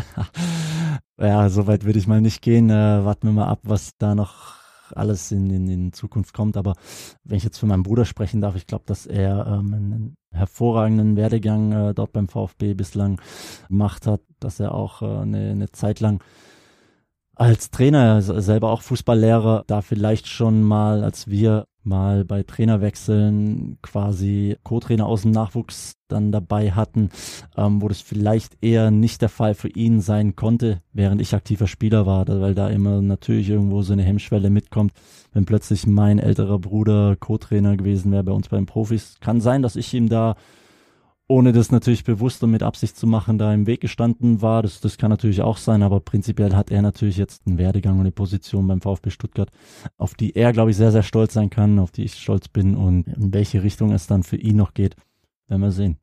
Und deine beiden Brüder haben äh, einen sehr guten Geschmack. Die haben äh, beide den Phrasenmäher gelobt im Vorfeld. Also echt, die Gentners stehen bei mir hoch im Kurs. Du bist zweimal abgestiegen mit dem VfB. Beim Abstieg 2016 hattet ihr nach 21 Spielen 27 Punkte und nach 13 weiteren Partien nur sechs Zähler mehr, 33 Punkte, seid abgestiegen, Abstieg statt Europa. Wie funktioniert sowas? Wie kann eine Mannschaft plötzlich so, auf gut Deutsch gesagt, abkacken? Boah, schwer zu sagen. Ich muss tatsächlich zugeben, dass da die Erinnerung nicht mehr so ganz präsent an alles ist. Ich weiß, dass wir, glaube ich, kurz vor Ostern. Vor deinem Castells-Crash, ne? Das, das war alles, ja, das, alles das ausgelöscht. Ist, das ist tatsächlich so, dass meine Frau behauptet, dass sie ist da hundertprozentig davon überzeugt. Mittlerweile kann ich es nicht mehr ganz abstreiten, dass ich tatsächlich weiß nicht, Erinnerungslücken, aber mich schwerer tun, mich an Dinge zu erinnern. Nicht? Auch äh, zum Teil mich lange zu konzentrieren oder langes Fernsehen wird anstrengender. Das sind schon sicherlich noch Nachfolgen von der Verletzung. Das, das merkst du heute noch? Ja, das sind schon Dinge, die vermutlich von da noch her reichen. Aber alle so, die mich meinen Alltag gut bestreiten lassen, die mich nach wie vor äh, Fußball spielen lassen und ähm, in, in, Gehst du denn da zum Arzt oder wie machst du das? Also lässt du das irgendwie haben, ähm, also wir haben, verfolgen, äh, das, das, beobachten? Äh, kontrollieren lassen. Es ist jetzt nicht so, dass es, dass es schlechter wird äh, momentan oder laufender, sondern nein, so ist es nicht der Fall. Aber ähm, das sind Dinge, die könnten sein. Die hat der Arzt aber auch äh, gesagt gehabt, dass das möglich ist. Also also falls du dich fragst, wie du jetzt hier hingekommen bist, in, in, in, diesem Bauwagen, wir haben Corona, das ist eine Pandemie. Solange ich weiß, wie ich nachher hier wieder rauskomme, das ist... Wenn wir fertig sind, aber erst dann äh, werde ich hinten die Tür wieder aufschließen und dann kannst du raus aus dem, aus dem Wagen, dann bist du nee, ähm, entlassen. Ich glaube, das kriege ich hin. Was bedeutet das jetzt für diese Saison 2016, als ihr in der Rückrunde, wenn du jetzt mal so ganz langsam dahin kommst, dass du dich wieder erinnerst, du spielst beim VfB, ihr klopft eigentlich so ein bisschen an das Tor nach Europa und plötzlich geht alles den Bach runter und ihr steigt ab mit Pauken und Trompeten. Ja, ich weiß, dass wir, ich meine, es war vor Ostern, ähm, haben wir noch einen deutlichen Heimsieg gehabt gegen Hoffenheim, 5 zu 1 oder so, zu Hause 5 zu 2, wo man sich sicherlich äh, unterbewusst so ein bisschen in, in Sicherheit gefühlt hatte, was im Nachhinein sicherlich bestraft wurde. Wie das alles zustande kam, dann in den Folgewochen, wir hatten den einen oder anderen Ausfall sicherlich. Ich meine, dass Seredier in Darmstadt sich dann verletzt hatte und länger ausgefallen ist, der doch eine wichtige Stütze äh, war.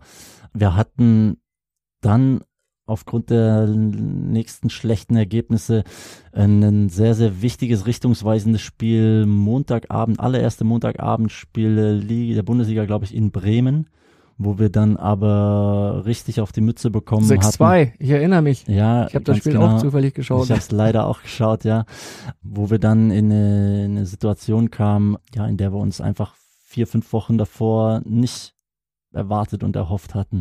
Im Nachhinein muss man wahrscheinlich zugeben, dass wir vielleicht da irgendwas unterschätzt haben. Das lässt sich jetzt nicht hundertprozentig belegen, beweisen, aber ähm, da sind sicherlich einige Dinge schiefgelaufen und dann bist du in so einem negativen Strudel irgendwo drin, dass du es nicht von heute auf morgen wieder umstellen, umschalten kannst. Wir hatten dann natürlich die Hoffnung, dass wir das, ich glaube, im Heimspiel gegen Mainz korrigiert bekommen, sind wir auch in Führung gegangen, haben das dann aber doch verloren gehabt der Druck wird logischerweise größer, ähm, sollen alles keine Ausreden sein, aber es sind äh, einfach normale Mechanismen, die im, im Fußball dann ablaufen. Und das war schon ganz, ganz schwer zu, zu verdauender Punkt. Dieses sich überschätzen, die Situation dann auch vielleicht unterschätzen, ist das etwas, was so eine kleine VfB-Krankheit ist? Ich erinnere mich an die letzte Saison, da saß ich bei den Kollegen von Sky 90 mit Michael Reschke zusammen. Ich glaube, es war so im Januar, Februar. Mhm. Und da konnte man irgendwie schon erkennen, Mensch, beim VfB läuft nicht so alles ganz glatt. Er saß aber da in der Sendung und hat sich sehr offensiv verkauft, sehr stark verkauft, auch den VfB sehr stark verkauft und am Ende war es dann wieder der Abstieg. Ist das so eine kleine VfB-Krankheit, so dieses, wenn wir an uns glauben, dann überschätzen wir uns gerne auch mal? Nein, ich glaube nicht, dass es eine prinzipielle Krankheit ist des VfB, aber das ist Aufgrund dessen, dass natürlich eine, eine Erwartungshaltung drumherum da ist, ähm, lässt man sich schneller dazu verleiten, dem auch Glauben zu schenken, man sei vielleicht schon den einen oder anderen Schritt weiter.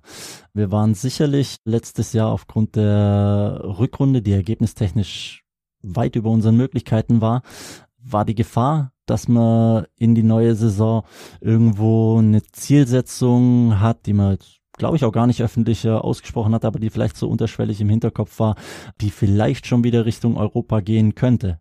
Was sich nachher herausgestellt hatte, auch aufgrund dessen, dass wir relativ früh wieder Unruhe im Verein reinbekommen hatten durch äh, schlechte Ergebnisse, Trainerwechsel frühzeitig, was eine falsche Einschätzung definitiv dann, dann im Nachhinein war. Der Kader war nicht derart gut, wie man das vielleicht äh, geglaubt hatte, was auch nicht weiter dramatisch gewesen wäre, wie gesagt, aufgrund dessen, dass wir ein Jahr zuvor erst aufgestiegen waren, noch einige äh, Jungs auch aus der zweiten Liga äh, mit dabei waren und wir dazu eine Rückrunde über unsere Möglichkeiten gespielt hatten. Das hat man vielleicht äh, irgendwo falsch eingeschätzt, haben dann einen schlechten Start gehabt Unruhe durch den ersten Trainerwechsel, haben dann nach dem ersten Trainerwechsel einen katastrophalen Start gehabt, schwere Spiele und das war von Korkut auf Weinziel, auf Weinziel genau, ähm, schwere Gegner mit katastrophalen Ergebnissen. Ich glaube zweimal 4-0, einmal 3-0 verloren waren die ersten Ergebnisse. Das heißt, da ist logischerweise so ein Trainerwechsel auch erstmal verpufft von der Hoffnung, die du normalerweise hast. Ja, dann haben wir im Winter die, die nächsten Unruhen gehabt, dass wir auch noch auf der Managerposition einen Wechsel hatten und haben zum einen nie die, die Ruhe insgesamt reinbekommen und zum anderen haben wir nie das geschafft, dass die Mannschaft das umsetzen konnte, was vielleicht die Trainer sich vorgestellt hatten oder andersrum, äh, dass der, Trainer, das Trainerteam es nicht geschafft hat, die Mannschaft dahingehend zu bringen, dass sie erfolgreichen Fußball spielt. Jetzt reden wir über Abstiege, wir reden über VfB-Krankheiten oder auch nicht und wollen da natürlich wieder rauskommen aus der Falle. Jetzt könnten wir irgendwie ein abruptes Thema wechseln oder einfach die Fragen einspielen, die Georg Niedermeyer dir hinterlassen hat. Fünf Stück sind's. Ich habe sie mir aufgeschrieben. Das ist das erste Mal, dass ich hinterher wirklich mich hingesetzt habe, habe die Frage nochmal gehört und die Fragen dann einzeln aufgeschrieben. Wir gehen sie alle nacheinander durch und hören jetzt erstmal den Kollegen Niedermeyer. Genti, Junge, ich hoffe, es läuft dir nicht eiskalt den Rücken runter, wenn du meine Stimme hörst. Ich habe lange überlegt, was ich hier preisgeben kann und was nicht. Ich fange mal an mit einer kleinen Erinnerung an unsere gemeinsame Zeit beim VfB. Ich weiß nicht, ob du dich noch dran erinnerst, aber ich denke schon, es war auf jeden Fall eines der wildesten Innenverteidiger-Duos, das die Euroleague je gesehen hat in Molde. Ich weiß gar nicht mehr, wie es ausgegangen ist. Haben wir noch unentschieden gespielt? Haben wir es verloren? Keine Ahnung. Es war auf jeden Fall sehr, sehr wild, mit dir die Innenverteidigung zu bilden. Ich weiß jetzt nicht, wer von uns da seinen größeren Anteil daran hatte und wie es überhaupt dazu gekommen ist, dass du auf einmal neben mir auflaufen durftest. War mir auf jeden Fall eine Ehre und nicht zuletzt auch wegen dem Spiel und wegen deinen Werten habe ich dich nicht mit offener Sohle im Training weggeflext, wie den einen oder anderen, sondern habe dich immer respektiert. Vielleicht wollen die Leute ja auch irgendwas anderes hören. Vielleicht erzählst du ihnen ja auch irgendwas von unserer legendären WhatsApp-Gruppe von Tamasch Heiner als Champagnerflasche, von unseren ja fast schon legendären Duellen Vedo und ich gegen Martin, dich, Pavel, Chippy im Abschlusstraining. Oder vielleicht erzählst du den Leuten ja auch, wie du dein Monatsgehalt fast verdoppelt hast mit deinem selbst eingeführten Tippspiel und deinen dazu selbst erfundenen Regeln. Fünf Fragen sind es insgesamt, okay. fünf Anregungen, sagen wir es mal so. Wir haben dann irgendwann die Aufnahme abgebrochen, weil sonst wären es wahrscheinlich 500 geworden, man weiß es nicht. Ich freue mich natürlich drüber, viele Hörer sicherlich auch. Die Frage ist, was sagst du dazu? Ja, also Georg, sein Gedächtnis funktioniert auf jeden Fall noch weitaus besser als meins. Aber ich erinnere mich natürlich, dass ich, das war kurz nach meiner Rückkehr, direkt nach meiner Rückkehr aus Wolfsburg 2010, da waren wir Innenverteidiger-Duo. Das war der einfache Grund, weil das war 2010, der Sommer. Fünfter, achter war es. Die Niederlande kamen weit beim Turnier, die Deutschen kamen weit beim Turnier. Das hieß Khalid Bularus und Serataski hatten lange Urlaub. Die waren noch gar nicht da oder sind weitaus verspätet eingestiegen ins Training und Mathieu Depierre, unser Kapitän, war verletzt. Das heißt, es war nur noch Georg als einziger nomineller Innenverteidiger da.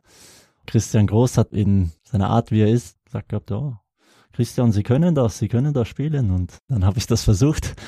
Klang es überzeugend, als er es gesagt hatte? Er war überzeugt, bei mir war es so lala, aber ähm, wir haben dann unser Bestmögliches gemacht. Wir hatten das in einem kleinen Testturnier in der Schweiz, glaube ich, mal probiert. Da haben wir mit Ach und Krach, glaube ich, sogar das Turnier gewonnen gehabt. Dann meine ich auch, dass wir, ich weiß gar nicht, war das tatsächlich Euroleague oder UI Cup Quali oder sowas? Euroleague war es. Euroleague, Euroleague Quali. Euroleague Quali, genau. Ich glaube, dass wir die Runde trotzdem bestanden haben, aber es war schon keine ganz äh, sattelfeste Abwehrleistung, würde ich sagen.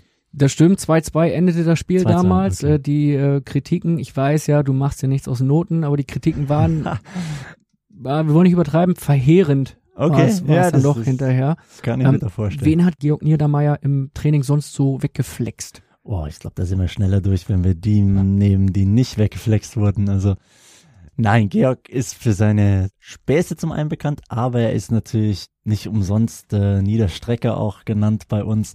Harte Zweikampfführung, Kopfballduelle, wo du dir wehtun kannst beim Georg. Er ist so ein ganz drahtiger, kantiger Typ auch in den Zweikämpfen. Da hat sich der ein oder andere mal wehgetan. Für den einen oder anderen Offensivspieler, der aus dem Nachwuchs kam, war das auch mal eine, eine Schule, um reinzukommen in das Profi Geschäft, glaube ich.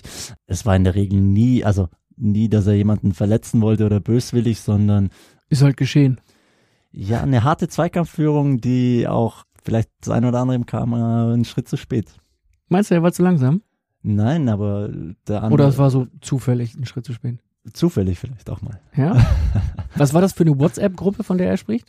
Die gibt's bis heute noch. Das ist eine WhatsApp-Gruppe, wie sie unter Fußballern halt besteht. Die Inhalte kann man nicht alle preisgeben, die da kommen. Warum? Das ist zum Teil unsachlich. Okay. Und ähm, was, was ist da sind da sind Spieler, ehemalige, sind alles ehemalige Spieler. Ähm, Martin Hanig ist damit dabei, Thorsten Kirschbaum, Benno Röcker, der jetzt in Wiesbaden ist, der Flo Klein, der in Österreich ist. Also alles Jungs, mit denen wir eben gemeinsame Zeit bei, beim, beim VfB hatten.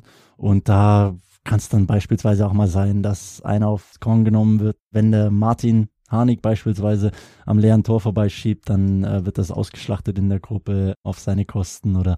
Während das Spiel noch läuft dann? Kann sein. Ja? Kann sein, dass es während dem Spiel dann noch und passiert. Er liest es dann hinterher und denkt genau, sich, genau, das, das kann passieren. Oder wenn der Benno Röcker jetzt aktuell in Wiesbaden mal einen über die Bande fegt oder so, dann solche Dinge passieren da in der Gruppe. Also eine ganz normale WhatsApp-Gruppe, wie es sie auch in der Kreisklasse, Kreisliga, Bezirksliga. Ganz, ganz genau so ist das eine Gruppe. Überall gibt. Das ist doch beruhigend, dass sich Fußballer da dann auch in so einer WhatsApp-Gruppe einfach mal so ein bisschen gegenseitig aufs Korn nehmen und ein bisschen die Meinung geigen. Eine Champagnerflasche von Tamas Heinald spricht er noch an. Da kommen wir zurück auf unseren Zeugwart, auf Micha Moisch. Es war so, dass der, der Tamas, ich glaube, der hat dazu einen Geburtstag bekommen. Ich glaube, wir hatten äh, das mal so eingeführt, dass äh, die jeder bekommen hat äh, an seinem Geburtstag.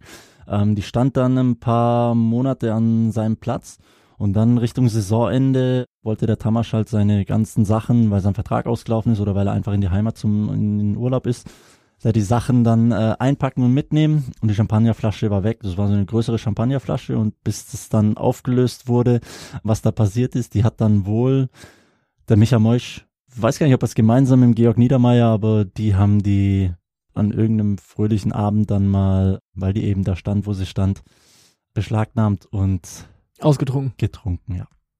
Die komplette riesen Magnumflasche. Ja, möglicherweise haben sie sie auch rumgespritzt. Ich habe keine Ahnung, was da genau passiert ist, aber es war halt äh, so ein so ein Geheimnis, dass der Moishi einfach dann uns mal mitgeteilt hat, dass wir das für uns bisschen behalten sollten. Ähm, okay, also, aber fast geklappt. haben wir bis hierhin jetzt geschafft. Ich Alles hoffe, klar. dass das mittlerweile verjährt ist und dass er da nicht wegen Diebstahl oder so drankommt. Wir haben bei Bild ja auch das Ressort Bild kämpft. Und da könnten wir uns sonst, falls es jetzt für Michael Meusch irgendwelche Probleme geben sollte in Stuttgart, können wir uns natürlich einsetzen. Ja. Ja. Ich hoffe nicht, ich glaube nicht, sonst müssen wir da zusammenlegen und dem Tamasch nach Ungarn eine Flasche nachkommen lassen. Nein, das, das wird schon alles glatt gehen. Thomas Hitzelsberger hat auch schon mal zugesagt für den Phrasenmäher. Der wird der Gast in einer der nächsten Folgen sein. Also von daher, das klären wir dann hier unter.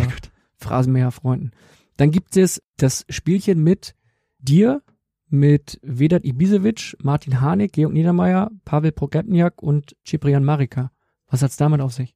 Muss ich ehrlich sagen, weiß ich nicht hundertprozentig, aber ich glaube, dass es ganz unspektakulär ist. Es ist nur ein, im Abschlusstraining ein Flankenspiel ähm, in Zweiergruppen, wer als erstes seine zehn oder zwölf Tore gemacht hatte, wo man sich dann auch gegenseitig, wo sich halt ein bisschen hochgeschaukelt hatte und man sich aufgezogen hatte für schlechte Volleyabnahmen oder sonstige Dinge. Also glaube ich unspektakulär. Echt? Ich So einen langweiligen Scheiß jubelt Ja, der Niedermeyer uns hier unter, oder was? hoffe, dass ich, wie gesagt, dass mir da mein Gedächtnis nicht wieder einen Streich spielt, aber ich glaube, Wer weiß, was ihr da Genau. gemacht habt. Ja, Hangover Teil Na, 4. im Gentner- Abschlusstraining hoffentlich Gentner nicht. erinnert sich an nichts. Dafür hast du scheinbar ein Tippspiel mit eigenen Regeln aufgestellt. Na, auch das wie gemacht für die Bildzeitung der Georg, mit Übertreibungen zu arbeiten. Wir haben ein ganz normales Tippspiel gemacht, wo wir unter der Woche die Champions League Spiele getippt hatten, in der Gruppenphase vor allem, wo es ja auch zum Teil wilde Ergebnisse gibt. Ich war derjenige, der das Geld einkassiert hat und der das auch komplett wieder ausbezahlt hat. Also es gab da keine Wettgebühren oder sonst irgendwas. Ich habe mich da nicht bereichert. Also nur weil der Georg vom professionellen Fußball beziehungsweise Champions League Fußball wenig Verstand hat und da nie gewonnen hatte, das dann anderen in die Schuhe zu schieben, ist ein einfacher Weg. Hätte ich ihm jetzt so eigentlich nicht zugetraut. Er hat uns auch noch mit auf den Weg gegeben, dass du ihm noch Geld schulden würdest. Auch aber noch. das können wir jetzt einfach auch ins Reich der Fabeln irgendwie verweisen. Ja, oder? er schuldet mir noch einen Besuch hier in Berlin. Also sobald die Corona-Zeiten einigermaßen aufgelockert sind, erwarte ich ihn hier in Berlin und dann lade ich ihn zum Essen ein und dann können wir auch die Rechnungen begleichen. Das ist gar kein Problem. Ey, weißt du, was wir dann machen? Dann bestellen wir noch einen dritten Bauwagen und den stellen wir hier noch daneben und dann machen wir so eine Dreierrunde. Auch klingt hochspannend. Ja, wir bauen hier an. Das wird ein großes Phrasenmäher-Imperium. mehr, mehr Comedy als sachliche Fußballdiskussionen möglicherweise. Wegen des Phrasenmähers oder wegen Georg Niedermeyer? Wegen Georg. Also Ja?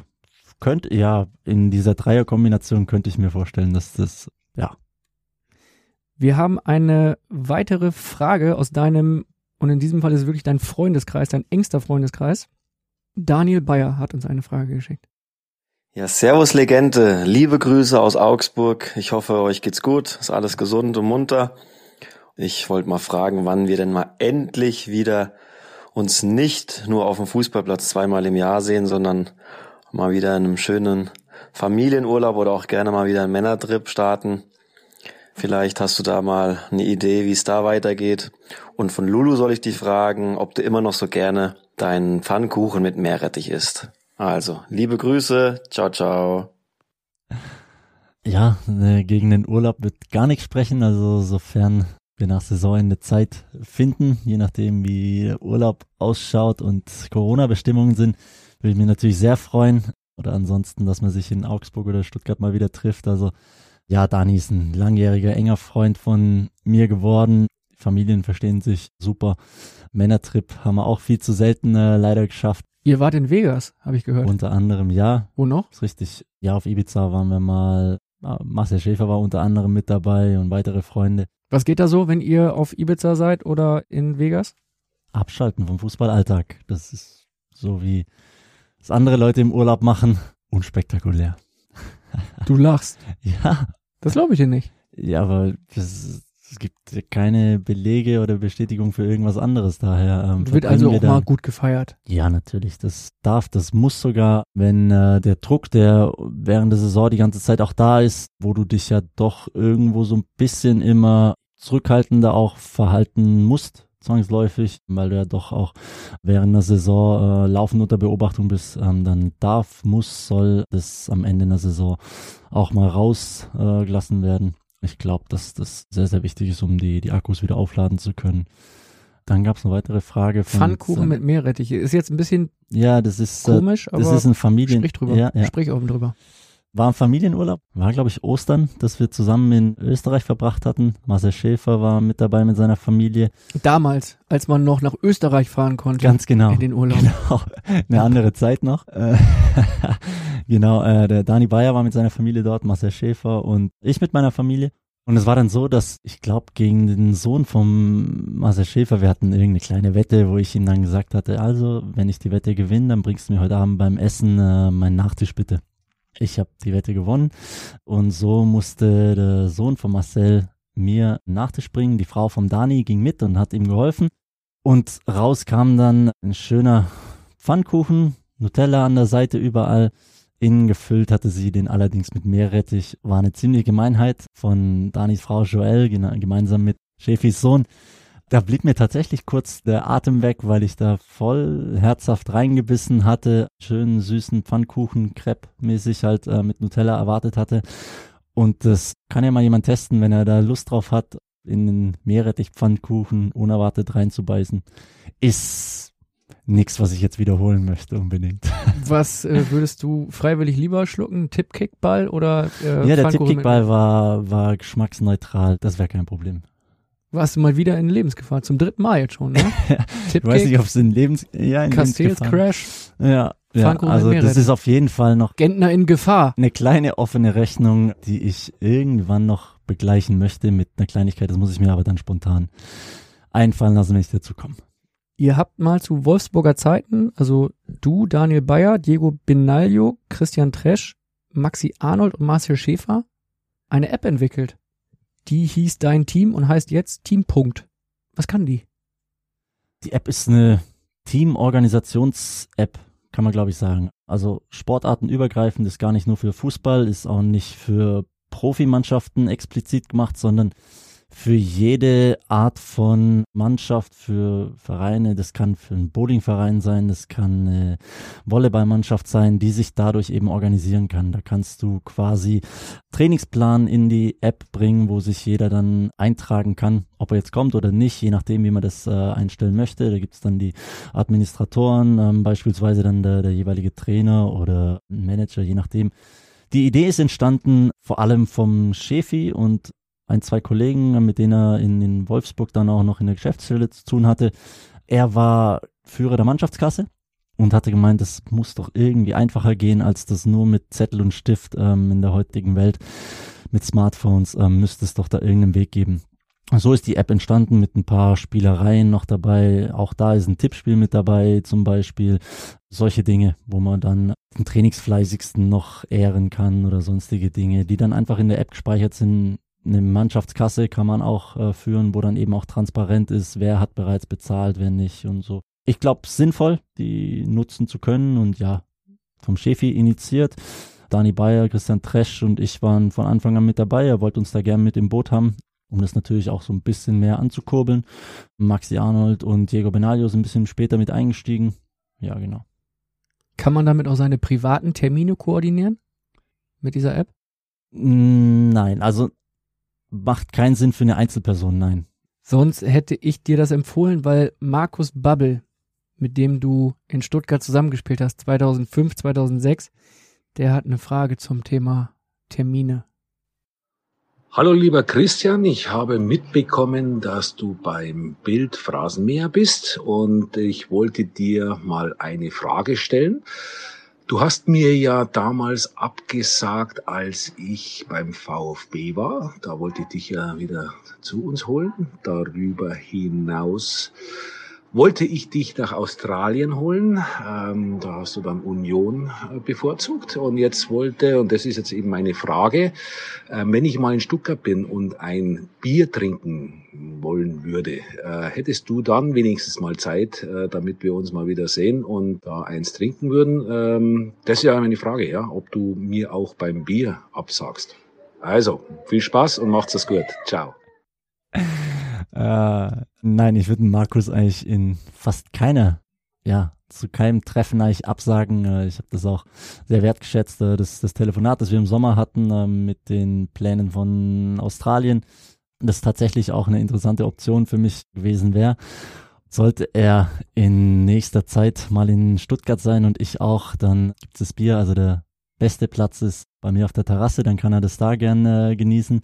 Ansonsten äh, findet man auch dort einen Platz. Markus ist ein, ja, ein Spieler, wo ich ehrlicherweise sag, von Beginn an meiner Karriere, als ich zu den Amateuren und dann zu den Profis kam beim VfB, war er immer einer, der total offen war zu den jungen Spielern, der immer mit Ratschlägen da war, wo ich dann auch gesehen habe, okay, als dann klar war, er geht Richtung Trainerschiene, wo mir klar war, das müsste funktionieren, weil er im Umgang mit den Jungs einfach einen Top-Eindruck gemacht hatte. Seine Vita, ähm, ich glaube, darüber müssen wir gar nicht sprechen. Seine, seine aktive Laufbahn ist herausragend gewesen und von dem her habe ich das immer sehr, sehr zu schätzen gewusst. Seine Hinweise, seine Ratschläge. Und er war auch einer, der mich immer mal wieder, ja, wie soll ich sagen, der Hinsicht reflektiert hat, wenn ich als junger Spieler auch mich ungerecht behandelt gefühlt hatte äh, unter Armin Fee, weil ich geglaubt habe, ich müsste doch eigentlich spielen, wo du ja als 21-Jähriger oft immer glaubst, du bist so ziemlich der Beste und warum spielen die anderen und nicht du, wo er das quasi dann relativiert hat und mir versucht hat, auch andere Blickwinkel zu geben. Das fand ich herausragend. Das ist nicht selbstverständlich für einen Spieler, der mehr oder weniger alles erreicht hatte, äh, sich mit einem Anführungszeichen Nachwuchstalent äh, wie mir damals so abzugeben und zu beschäftigen. Und deshalb hätte ich gerne in meiner Karriere mal mit Markus zusammengearbeitet, er als Trainer, ich als Spieler gern. Wer weiß, vielleicht findet man in irgendeiner Konstellation nach der Karriere oder sonst wo, weiß ich gar nicht, wo Markus jetzt mal wieder aufschlägt, äh, zusammen. Freue mich auf jeden Fall, wenn wir es auf ein Bierchen zeitnah schaffen. Das wäre mir eine große Freude, Markus. Ist das so eine Rolle, die du jetzt auch schon übernimmst, also junge Spieler so ein bisschen zu guiden und sie so ein bisschen einzuführen in die, in die Bundesliga-Welt? Das versuche ich natürlich. Also es geht auch immer darum, ob die Spieler bereit sind, ob die das auch wollen. Äh, du musst auch da immer so ein bisschen aufpassen, dass du nicht als der Opa, der vom Krieg erzählt, äh, rüberkommst, sondern ähm, das versuchst auf eine, eine sinnvolle Art und Weise. Ich versuche schon auch im Lauf des Trainings oder mal nach den, den Trainings oder mir auf einer Fahrt oder im Hotel mich mit Spielern auszutauschen und ihnen zu sagen, hey, ja, das kommt auf uns zu, das kommt auf dich die kommenden Jahre noch zu und das ist vielleicht jetzt für nachher in drei Stunden bei Spielbeginn ähm, wichtig für dich. Also es gibt schon Dinge, die ich weiter transportiere, aber prinzipiell versuche ich eher durch das, wie ich auftrete, wie ich den Leuten gegenüber trete, wie ich mich auf ein Training, auf ein Spiel vorbereite, da als Vorbild zu agieren, wo sich Leute dann, dann vielleicht auch was abschauen können und ja, sofern sie das überhaupt wollen. Du hast äh, beim VfB gespielt, du spielst bei Union, du hast in Wolfsburg gespielt, in der Nationalelf warst du auch. Für fünf Länderspiele warst du dabei. Stört dich das im Nachhinein, dass es nicht mehr geworden sind? Wäre da mehr drin gewesen? Schwer zu sagen. Möglicherweise ja. Möglicherweise wäre mehr drin gewesen. Das ist, glaube ich, immer irgendwo auch im, im Nachhinein einordnen, dass ich irgendwo als, als Jugendlicher davon träume, Fußball, Bundesliga vielleicht zu spielen. Ich habe es geschafft, für Deutschland zu spielen. Es war dann so, dass in der Zeit, äh, als ich gespielt hatte beim DFB, kam dann kurz drauf einfach auch auf, auf meiner Position Top-Spieler in die Nationalmannschaft dazu. Basti Schweinsteiger ist von außen nach innen gewechselt, war dann Sechser. Sammy Kedira hat sich super entwickelt gehabt, Ilkay Gündogan, weiß ich, Toni Kroos, herausragend. Also alles Spieler, die ein Tick jünger sind als ich, die Bender-Zwillinge, die dann einfach den Sprung geschafft hatten und dann haben wir, beziehungsweise ich, nach dem Wechsel von Wolfsburg nach Stuttgart, wir als, als Mannschaft, als Verein Probleme gehabt und ich hatte auch nicht regelmäßig die Leistung, die mich berechtigt hätte, weiter fester Bestandteil der Nationalmannschaft zu sein. Dadurch hat sich da eine, eine Mannschaft dann, glaube ich, auch festgespielt gehabt, zu der ich leider nicht gezählt hatte. Und die, die Leistungen waren nie derart konstant gut, dass ich nochmal die Chance bekommen hatte, vielleicht. Also auf der einen Seite ärgere ich mich natürlich, weil ich glaubt, dass ich vielleicht das ein oder andere Spiel da hätte mehr machen können. Aber im Nachhinein ist alles so gekommen, wie es gekommen ist. Ich bin insgesamt mit der Karriere, so wie sie verlaufen ist, total glücklich und zufrieden, weil ich mir da auch nichts vormache, äh, zu sagen, okay, anders wäre es viel besser gelaufen. Man muss, glaube ich, auch immer den anderen Fall sehen. Ich hätte auch irgendwo mal landen können, wo du kein Bein vors andere bekommst und dann in ein Loch fällst oder einen, einen richtigen Karriereknick hast. Den gab es bei mir in der in den letzten Jahren eigentlich nicht so. Du bist dafür in fünf Länderspielen ungeschlagen geblieben. Zwei Siege, drei Unentschieden. Ist das so? Ja, ist eine makellose Bilanz. ja, trotzdem waren es, glaube ich, erstens keine ganz hochkarätigen Gegner und waren hauptsächlich eben auch keine Pflichtspiele. Ähm, das ist was, wie gesagt, ich wäre natürlich liebend gern bei einem Turnier mal dabei gewesen. Das ist, glaube ich, das, das 210 wäre so deine Chance gewesen. 210, ne? ja, da war ich ähm, dann, dann quasi mehr oder weniger so auf Abruf, wo Jogi Löw am Ende der Saison mich äh, angerufen hatte und gesagt hat, dass er sich für, für andere Spieler entschieden hatte, sollte nichts Außergewöhnliches passieren. Bin ich leider nicht beim Turnier dabei.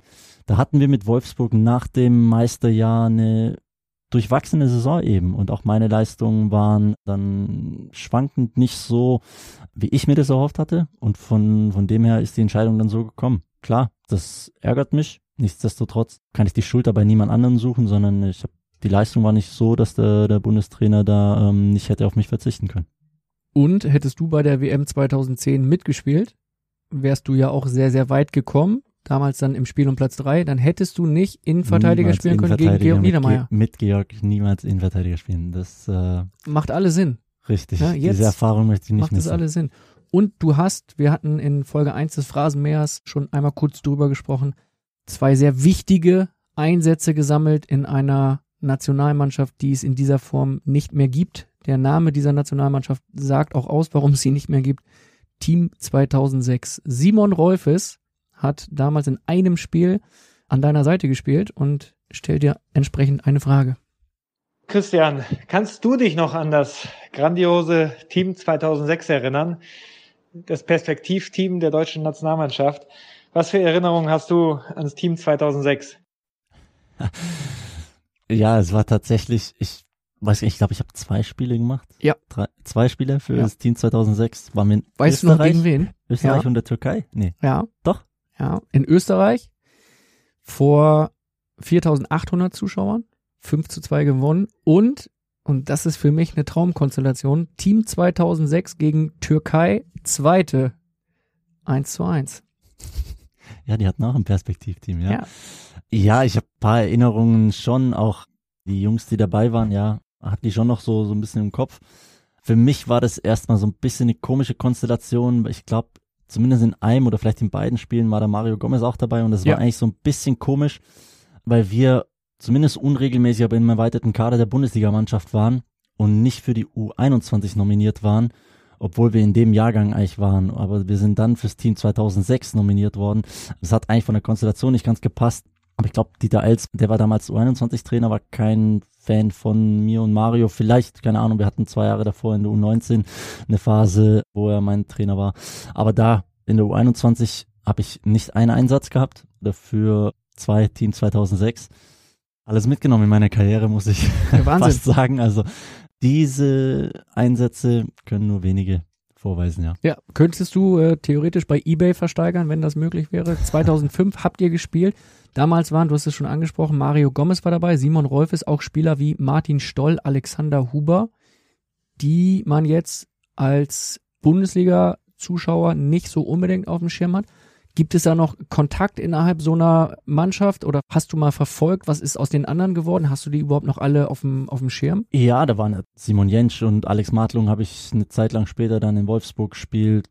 weiß nicht, ich glaube Benny Auer war dabei. Es waren einige Mainzer, glaube ich, dabei. Tobi Rau war, glaube ich, mal dabei, Torben Marx. Also es waren, man verfolgt das logischerweise. Also wenn man mit den Jungs dann mal zusammengespielt hat, ich weiß gar nicht, ob Flo Kringe auch mal dabei war. Der war auch mit dabei. Ja. Also viele Spieler, die irgendwo, wo du sagst, ja, das, das könnte, hätte Richtung Nationalmannschaft vielleicht mal gehen können, aber es hat dann, glaube ich, nicht bei vielen so einer Nationalmannschaftskarriere oder bei vielen ist es nicht die große Nationalmannschaftskarriere auf jeden Fall geworden. Sieht man an solch einem kuriosen Kader dann auch, wie unterschiedlich äh, sich Karrieren entwickeln können? Ja, nicht nur daran. Ich glaube, das merkst du schon früher auch. Also ich in der, in der Jugend, wo ich sicherlich auch um mich herum talentiertere Spieler hatte, wo du dann doch irgendwo siehst, okay, wer setzt sich da vielleicht durch und wer hat äh, mit der einen oder anderen Situation dann doch äh, mehr zu kämpfen. Also, dass Karrieren ganz unterschiedlich verlaufen und verlaufen können, das ist, glaube ich, nichts Neues. Das kann aufgrund einer Konstellation sein, kann aufgrund einem falschen Wechsel sein, wo man plötzlich äh, sich nicht wohlfühlt. Also kann aufgrund einer Verletzung sein. Das ist vorher zum Glück ja auch, das ist das Schöne im Fußball, nicht immer hundertprozentig vorherzusagen. Bei manchen siehst du es, bei manchen sage ich immer, da wirst du eine große Karriere, egal wie du es machst, nicht verhindern, ähm, weil sie zu gut sind. Aber der eine oder andere, da weißt du es eben nicht. Wem sagst du hier bei äh, Union so die größte Zukunft äh, voraus? Ich glaube, dass wir einige Spieler haben, die jetzt erst verstehen und lernen, dass sie sehr, sehr gutes Bundesliga-Niveau haben. Dass sie das auch jetzt Woche für Woche gemerkt haben. Wir haben Spieler wie Rob Andrich, der sich sehr gut entwickelt hat, auch Grisha Prömmel, die jetzt beide die gleiche Position spielen und die jetzt ihre ersten Phasen in der Bundesliga haben.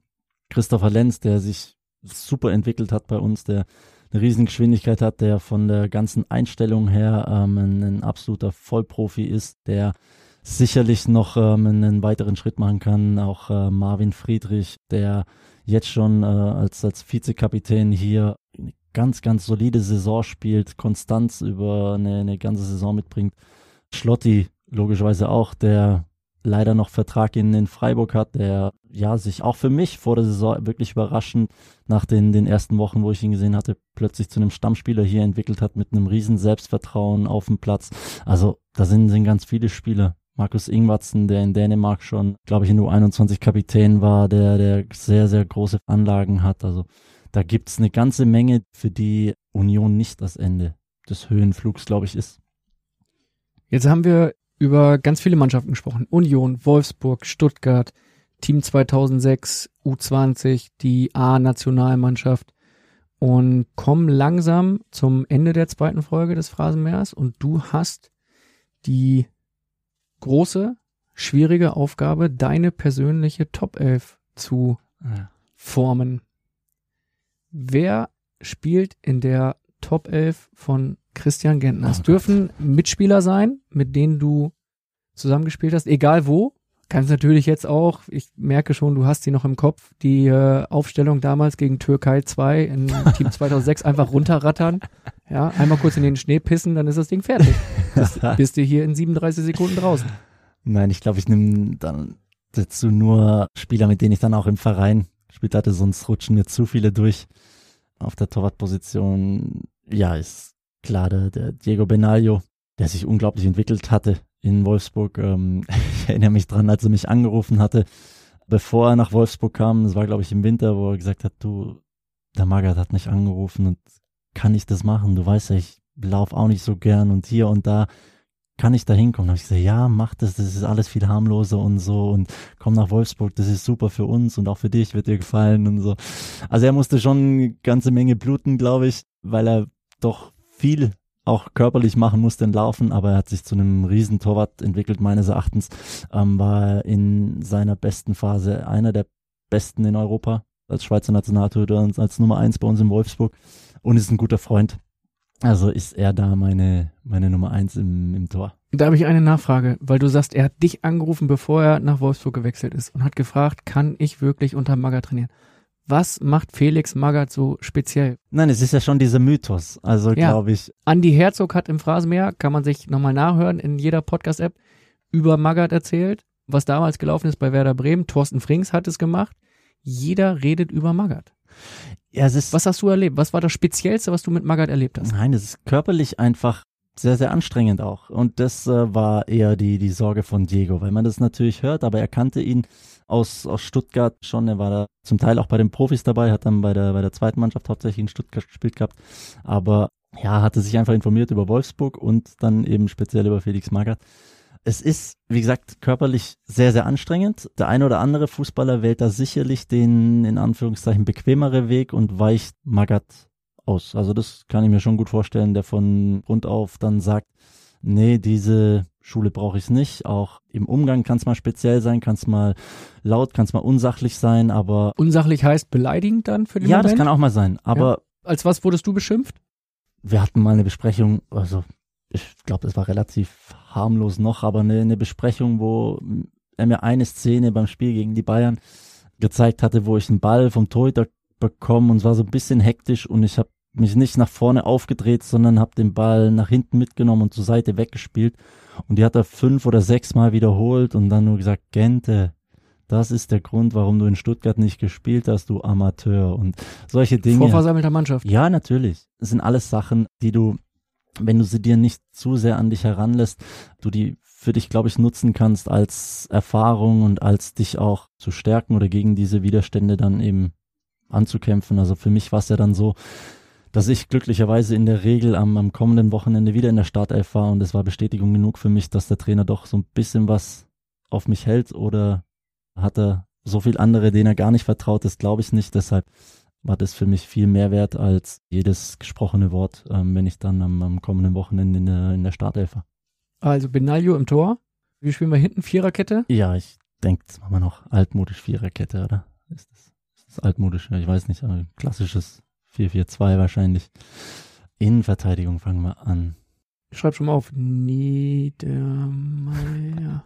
Dann beenden wir das Spiel wahrscheinlich nicht zu elf, deshalb bleibt Georg vielleicht außen vor.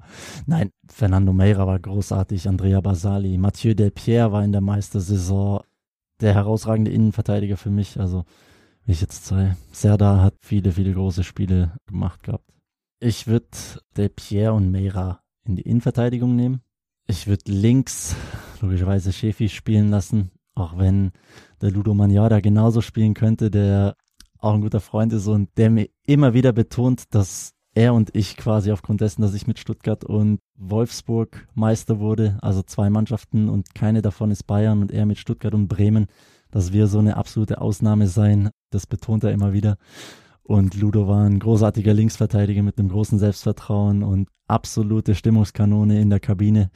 Darf man auch nicht unterschätzen, ist also auf jeden Fall auch in, in dieser Mannschaft drin, auch wenn er jetzt nicht in der ersten Elf dann spielt, weil der Schäfi den Platz da blockiert. Sag mal eben eine kurze Frage, weil in der Facebook-Gruppe mit dem schönen Namen Phrasenmäher, da kommen immer die guten Fragen her. Da wurde nämlich auch die Frage gestellt, wie fühlt es sich an, zweimal Meister geworden zu sein, ohne bei Bayern gespielt zu haben? Ja, ich kann nicht sagen, wie sich eine Meisterschaft bei Bayern hätte angefühlt. Die, die in Wolfsburg natürlich großartig, weil sie total unerwartet war. Die in Stuttgart auch. Beides Mal war es ähnlich von dem her, dass wir nach der Hinrunde nur einen Mittelfeldplatz oder einen oberen Mittelfeldplatz ähm, belegt hatten und dann zweimal eine grandiose Rückrunde hatten. Aber wie gesagt, der Vergleich zu Bayern, den kann ich nicht ziehen. Sicherlich ist es was Außergewöhnlicheres mit den äh, beiden anderen Clubs. Ich habe es gesagt, von den Massen, die wir bewegt haben in Stuttgart, war es unfassbar. Und in Wolfsburg, daher, dass ich 34 Spiele gemacht habe, ist den Teil, den du als Spieler da dazu beigetragen hast, der fühlt sich einfach mehr an. Sehr, sehr speziell. Benaglio, Delpierre, Mera, Schäfer. Ja. Dann Taski, rechte. Manja packen wir alle schon mal auf die Bank. Ja. Hinten rechts. Muss ich wohl zwangsläufig. Hinten rechts. Ja, Sascha Rita ist mein langjähriger Zimmerkollege gewesen, auch hat sich großartig da in den Wolfsburg entwickelt. Jetzt aber muss ich vielleicht dann auch, wenn der Markus bei uns nicht mehr rechter Verteidiger gespielt hat, aber Markus Babbel, ich habe mit ihm zusammengespielt, ich habe seine Karriere als aktiver Spieler immer verfolgt und als Mensch so zu schätzen gelernt. Also da ist Markus auf jeden Fall gesetzt als rechter Verteidiger, würde ich sagen. Im Mittelfeld stellst du dich selbst auf? Boah, nein, auf keinen Fall. In dieser starken Oh, Mannschaft. ich Ehrenmann. nichts? Nein, Ehrenmann. das ist, nein, das Ehrenmann. ist Ja, machen nicht alle. Ja, der eine macht so, der andere macht so. Defensivanfang Josué, der in, in Wolfsburg als brasilianischer Nationalspieler herausragend war. Pavel Pardo hat den gleichen Part in, in Stuttgart übernommen gehabt. Die beiden sind, da kann eigentlich nur einer spielen, sind aber vom Ding her ganz, ganz ähnlich von ihrer Art und Weise. Kleine Sechser mit einer unfassbar hohen Spielintelligenz. Ich nehme Pavel, weil ich glaube, dass sein Anteil da an dieser Meisterschaft war, war riesig und von ihm konnte man auch so viel lernen. Josué ist dann einer, der fürs Zerstören vor allem da gewesen, ja. Zvetschke Misimovic ist definitiv gesetzt als Zehner. Großartiger Spielgestalter. Gibt's heutzutage immer weniger Spieler, so wie er Fußball gespielt hat. Geniale Momente, hat seine Stürmer, seine Nebenmänner unfassbar gut eingesetzt. hatte unter Felix Magath den Fitnesszustand, den er wahrscheinlich sonst nie wieder in seiner Karriere erreicht hat, was ihm zugute kam, glaube ich. Großartiger Spieler, großartiger Typ. Ich hatte noch Marcelinho, Sammy Kedira müsste ich eigentlich natürlich logischerweise mit dabei haben. Alex Lepp muss auch in diese Mannschaft, weil er wahrscheinlich mein qualitativ bester Mitspieler war, mit dem ich je gespielt hatte. Ja. Alex Lepp war von seinen technischen Fähigkeiten und in welcher Geschwindigkeit er das gemacht hat, offensiv, habe ich so nie wieder gesehen. War zu seiner Zeit, bevor er dann nach äh, London gegangen ist, Stuttgart und auch in, bei Arsenal, wo ich das ja noch verfolgt habe. Also ich fand ihn damals, er war unter den Top 3, Top 5 in der ganzen Liga. Also er war unglaublich, war nicht vom Ball zu trennen und wie gesagt in der Geschwindigkeit. Also, also Pardo, Lepp, Misimovic. Pardo, Lepp, Misimovic und zum Ausgleich dann, ja, ich nehme Dani Bayer, auch wenn ich da Sammy jetzt äh, vielleicht Unrecht tue, aber Dani Bayer ist einer meiner besten Freunde, hat eine großartige Karriere, jetzt ist bei Augsburg hingelegt. Nachdem er bei Wolfsburg äh, sich nicht so durchsetzen konnte, hat er jetzt, ist er glaube ich Rekordspieler bei Augsburg in der Bundesliga, langjähriger Kapitän, ein guter Freund und kann da im Mittelfeld sowohl defensiv als auch offensiv da, glaube ich, so ein bisschen die Klebs und Misimovic entlasten. Dann fehlt natürlich Marcelinho, aber auch ich darf wahrscheinlich nur elf Spieler eben aufstellen. So schaut's aus. also vier haben wir, jetzt fehlen noch die zwei vorne. Ja, auch da habe ich mit so viel guten Stürmern gespielt. Timo Werner hat sich herausragend entwickelt. Grafit hat ein unfassbar gutes äh, Meisterjahr gehabt. Kakao war großartig. Aber aufgrund dessen, Mario zählt nach wie vor Mario Gomez zu meinen besten Freunden. Hat, äh, ich habe viel Zeit schon in der, in der Jugend mit ihm äh, erlebt und äh, weiß zu schätzen, welchen Ehrgeiz er auch immer an den Tag gelegt hat und seine Torjägerqualitäten sind unbestritten. Er ist gesetzt im Sturm neben Edin Dzeko. Edin war der kompletteste Stürmer, mit dem ich je gespielt hatte. Da war es zum Beispiel so, dass man eine große Karriere nicht verhindern konnte. Er war so stabil, so stark, hat, glaube ich, unter Felix Magath auch körperlich und vom, vom ganzen Willen und von, von seinem Durchsetzungsvermögen so, so viel gelernt, dass er dann in seine Karriere mit, mit weiter übernommen hat äh, nach Manchester und Rom. Weltklasse-Stürmer definitiv. Gomez, Dzeko Gomez und Dzeko im Sturm, ja. Mit der Truppe könntest du theoretisch eigentlich auch noch so mal auflaufen. ja. Ja. Bis auf Ludo Magna. Na, ich. Ludo, ich denke, der ist noch fit. Äh, Meinst ich du? hinzu. Ja, ist aktuell Trainer in Zürich, der ist sicher noch fit. Ja, 2004 bei Werder habe ich noch gut vor Augen einen äh, sehr guten, sehr starken Eindruck hinterlassen. Wer war so für dich der härteste Gegenspieler, der beste Gegenspieler? Jermaine Jones war eine Zeit lang war ein harter Gegenspieler. Also wenn wir mit Wolfsburg Duelle mit Schalke hatten, äh, wie oft erinnere ich mich zumindest dran, das waren harte Duelle. Mit als bester Gegenspieler. Ich hatte das, das Glück noch, dass ich derzeit gespielt habe, als Michael Ballack noch gespielt hat. Michael Ballack war für eine Zeit lang Deutschlands absolutes Aushängeschild und ich war da quasi ein, zwei, vielleicht dreimal sein direkter Gegenspieler. Beidfüßig, körperlich, eine unfassbare Präsenz, eine Dynamik vorne in den 16er rein. Ich denke, man kann Michael Ballack als besten Gegenspieler vermutlich nehmen. Se Roberto war natürlich noch ein Spieler, der technisch, ja, das ist schwer, sich da an alle zu erinnern, aber Michael Ballack war sicherlich ein kompletter, äh, ein hervorragender Spieler. Jetzt brauchen wir für die Top 11 noch einen Trainer, ne? Ein Trainer, okay. Puh. Kann eigentlich jetzt nur Magath sein. Theoretisch, aber ich weiß nicht, ob der mit allen Spielern dann noch klarkommt, ob die dann alle ihre Leistungen so nochmal bringen können. Äh, sind keine jungen Spieler mehr jetzt in der Mannschaft. Oh je, Trainer, es gibt, ich hatte so viele Trainer. Ja, Das, ähm, in, in der Tat. Da du in Stuttgart gespielt hast, hattest du einige. glaub, dann würde ich meinen Jugendtrainer Hansi Kleitsch vielleicht nehmen, der ganz viele Talente in Stuttgart rausgebracht hat als, als A-Jugendtrainer, beziehungsweise er gemeinsam, das wäre ein unglaublich gutes Duo mit Giovanni Trapattoni, der mit einer meiner ersten Trainer war, der sich ganz, ganz viel Zeit für die jungen Spieler auch genommen hatte. Das ist eine spannende Trainerkombination. Charmant gelöst. Clever. Sehr gut. Gibt es jemanden, bei dem du dich bedanken möchtest, wenn wir jetzt zum Ende der zweiten Folge kommen? Abgesehen jetzt natürlich von Georg Niedermeyer. Nein, da gibt's gibt's so viele, die meine Karriere jetzt begleitet hatten. Familie wurde jetzt, glaube ich, schon mehrfach erwähnt. Meine Frau, meine Kinder, die mich natürlich immer unterstützen und mich mir die Zeit geben, abzuschalten, auch mal vom Fußball wegzukommen. Mein Berater, der das ganze Leben, die ganze Karriere über äh, an, an meiner Seite war. Also es gibt viele, wie gesagt, meine Eltern, die das Laufen unterstützt haben und dann vielleicht noch demjenigen, der tatsächlich, ob das jetzt einer meiner Brüder war, der meiner Mutter geholfen hat, eine Sprachnachricht aufzunehmen. Besonderen Dank, das war sicherlich eine Aufgabe. Das hat sie mit Bravour gelöst, ja. hat sie großartig gemacht, somit ihre Phrasenmäher-Premiere gefeiert. Ich möchte mich bei dir bedanken für eine sehr skurrile Produktion hier in den Bauwagen auf dem Parkplatz von Union Berlin. Wir haben uns an alle Corona-Vorschriften gehalten, uns zwei Folgen lang durch äh, zwei geschlossene Fensterscheiben unterhalten. Was auch immer in der Zeit um uns herum passiert ist, wir werden es vielleicht erfahren, vielleicht auch nie. Vielleicht geht es uns dann auch wie dir nach deinem Crash mit Kuhn Castells und die Vergangenheit verschwindet dann einfach irgendwann. Falls dein Tippkickball eines Tages mal wieder auftauchen sollte, behalt's bitte für dich. Mach ich. Und viel Glück im weiteren Saisonverlauf mit Union Berlin. Alles Gute, bleib in Berlin, verlänger hier noch ein Jahr, verkünde es gerne dann nochmal hier im Phrasenmeer, kannst gerne wieder zurückkommen. Bring einfach zwei Bauwagen vorbei und wir machen Folge drei. Okay, Vielen Dank, Christian Gentner. Ich möchte mich auch bedanken. Vielen lieben Dank. Hat äh, eine Menge Spaß gemacht. Ich glaube, wir sitzen jetzt tatsächlich hier eine ganze Weile schon, aber es war sehr, sehr kurzweilig. Hat sehr, sehr viel Spaß gemacht und ich freue mich weiterhin auch den Phrasenmäher zu verfolgen, die nächsten interessanten Gäste mir anzuhören und wünsche dir euch auch alles Gute. Dankeschön.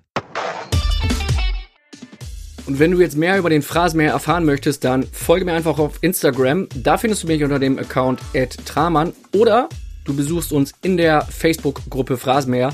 Da diskutieren wir immer munter über die Folgen. Wir diskutieren, wer ein guter Gast im Phrasenmäher sein könnte.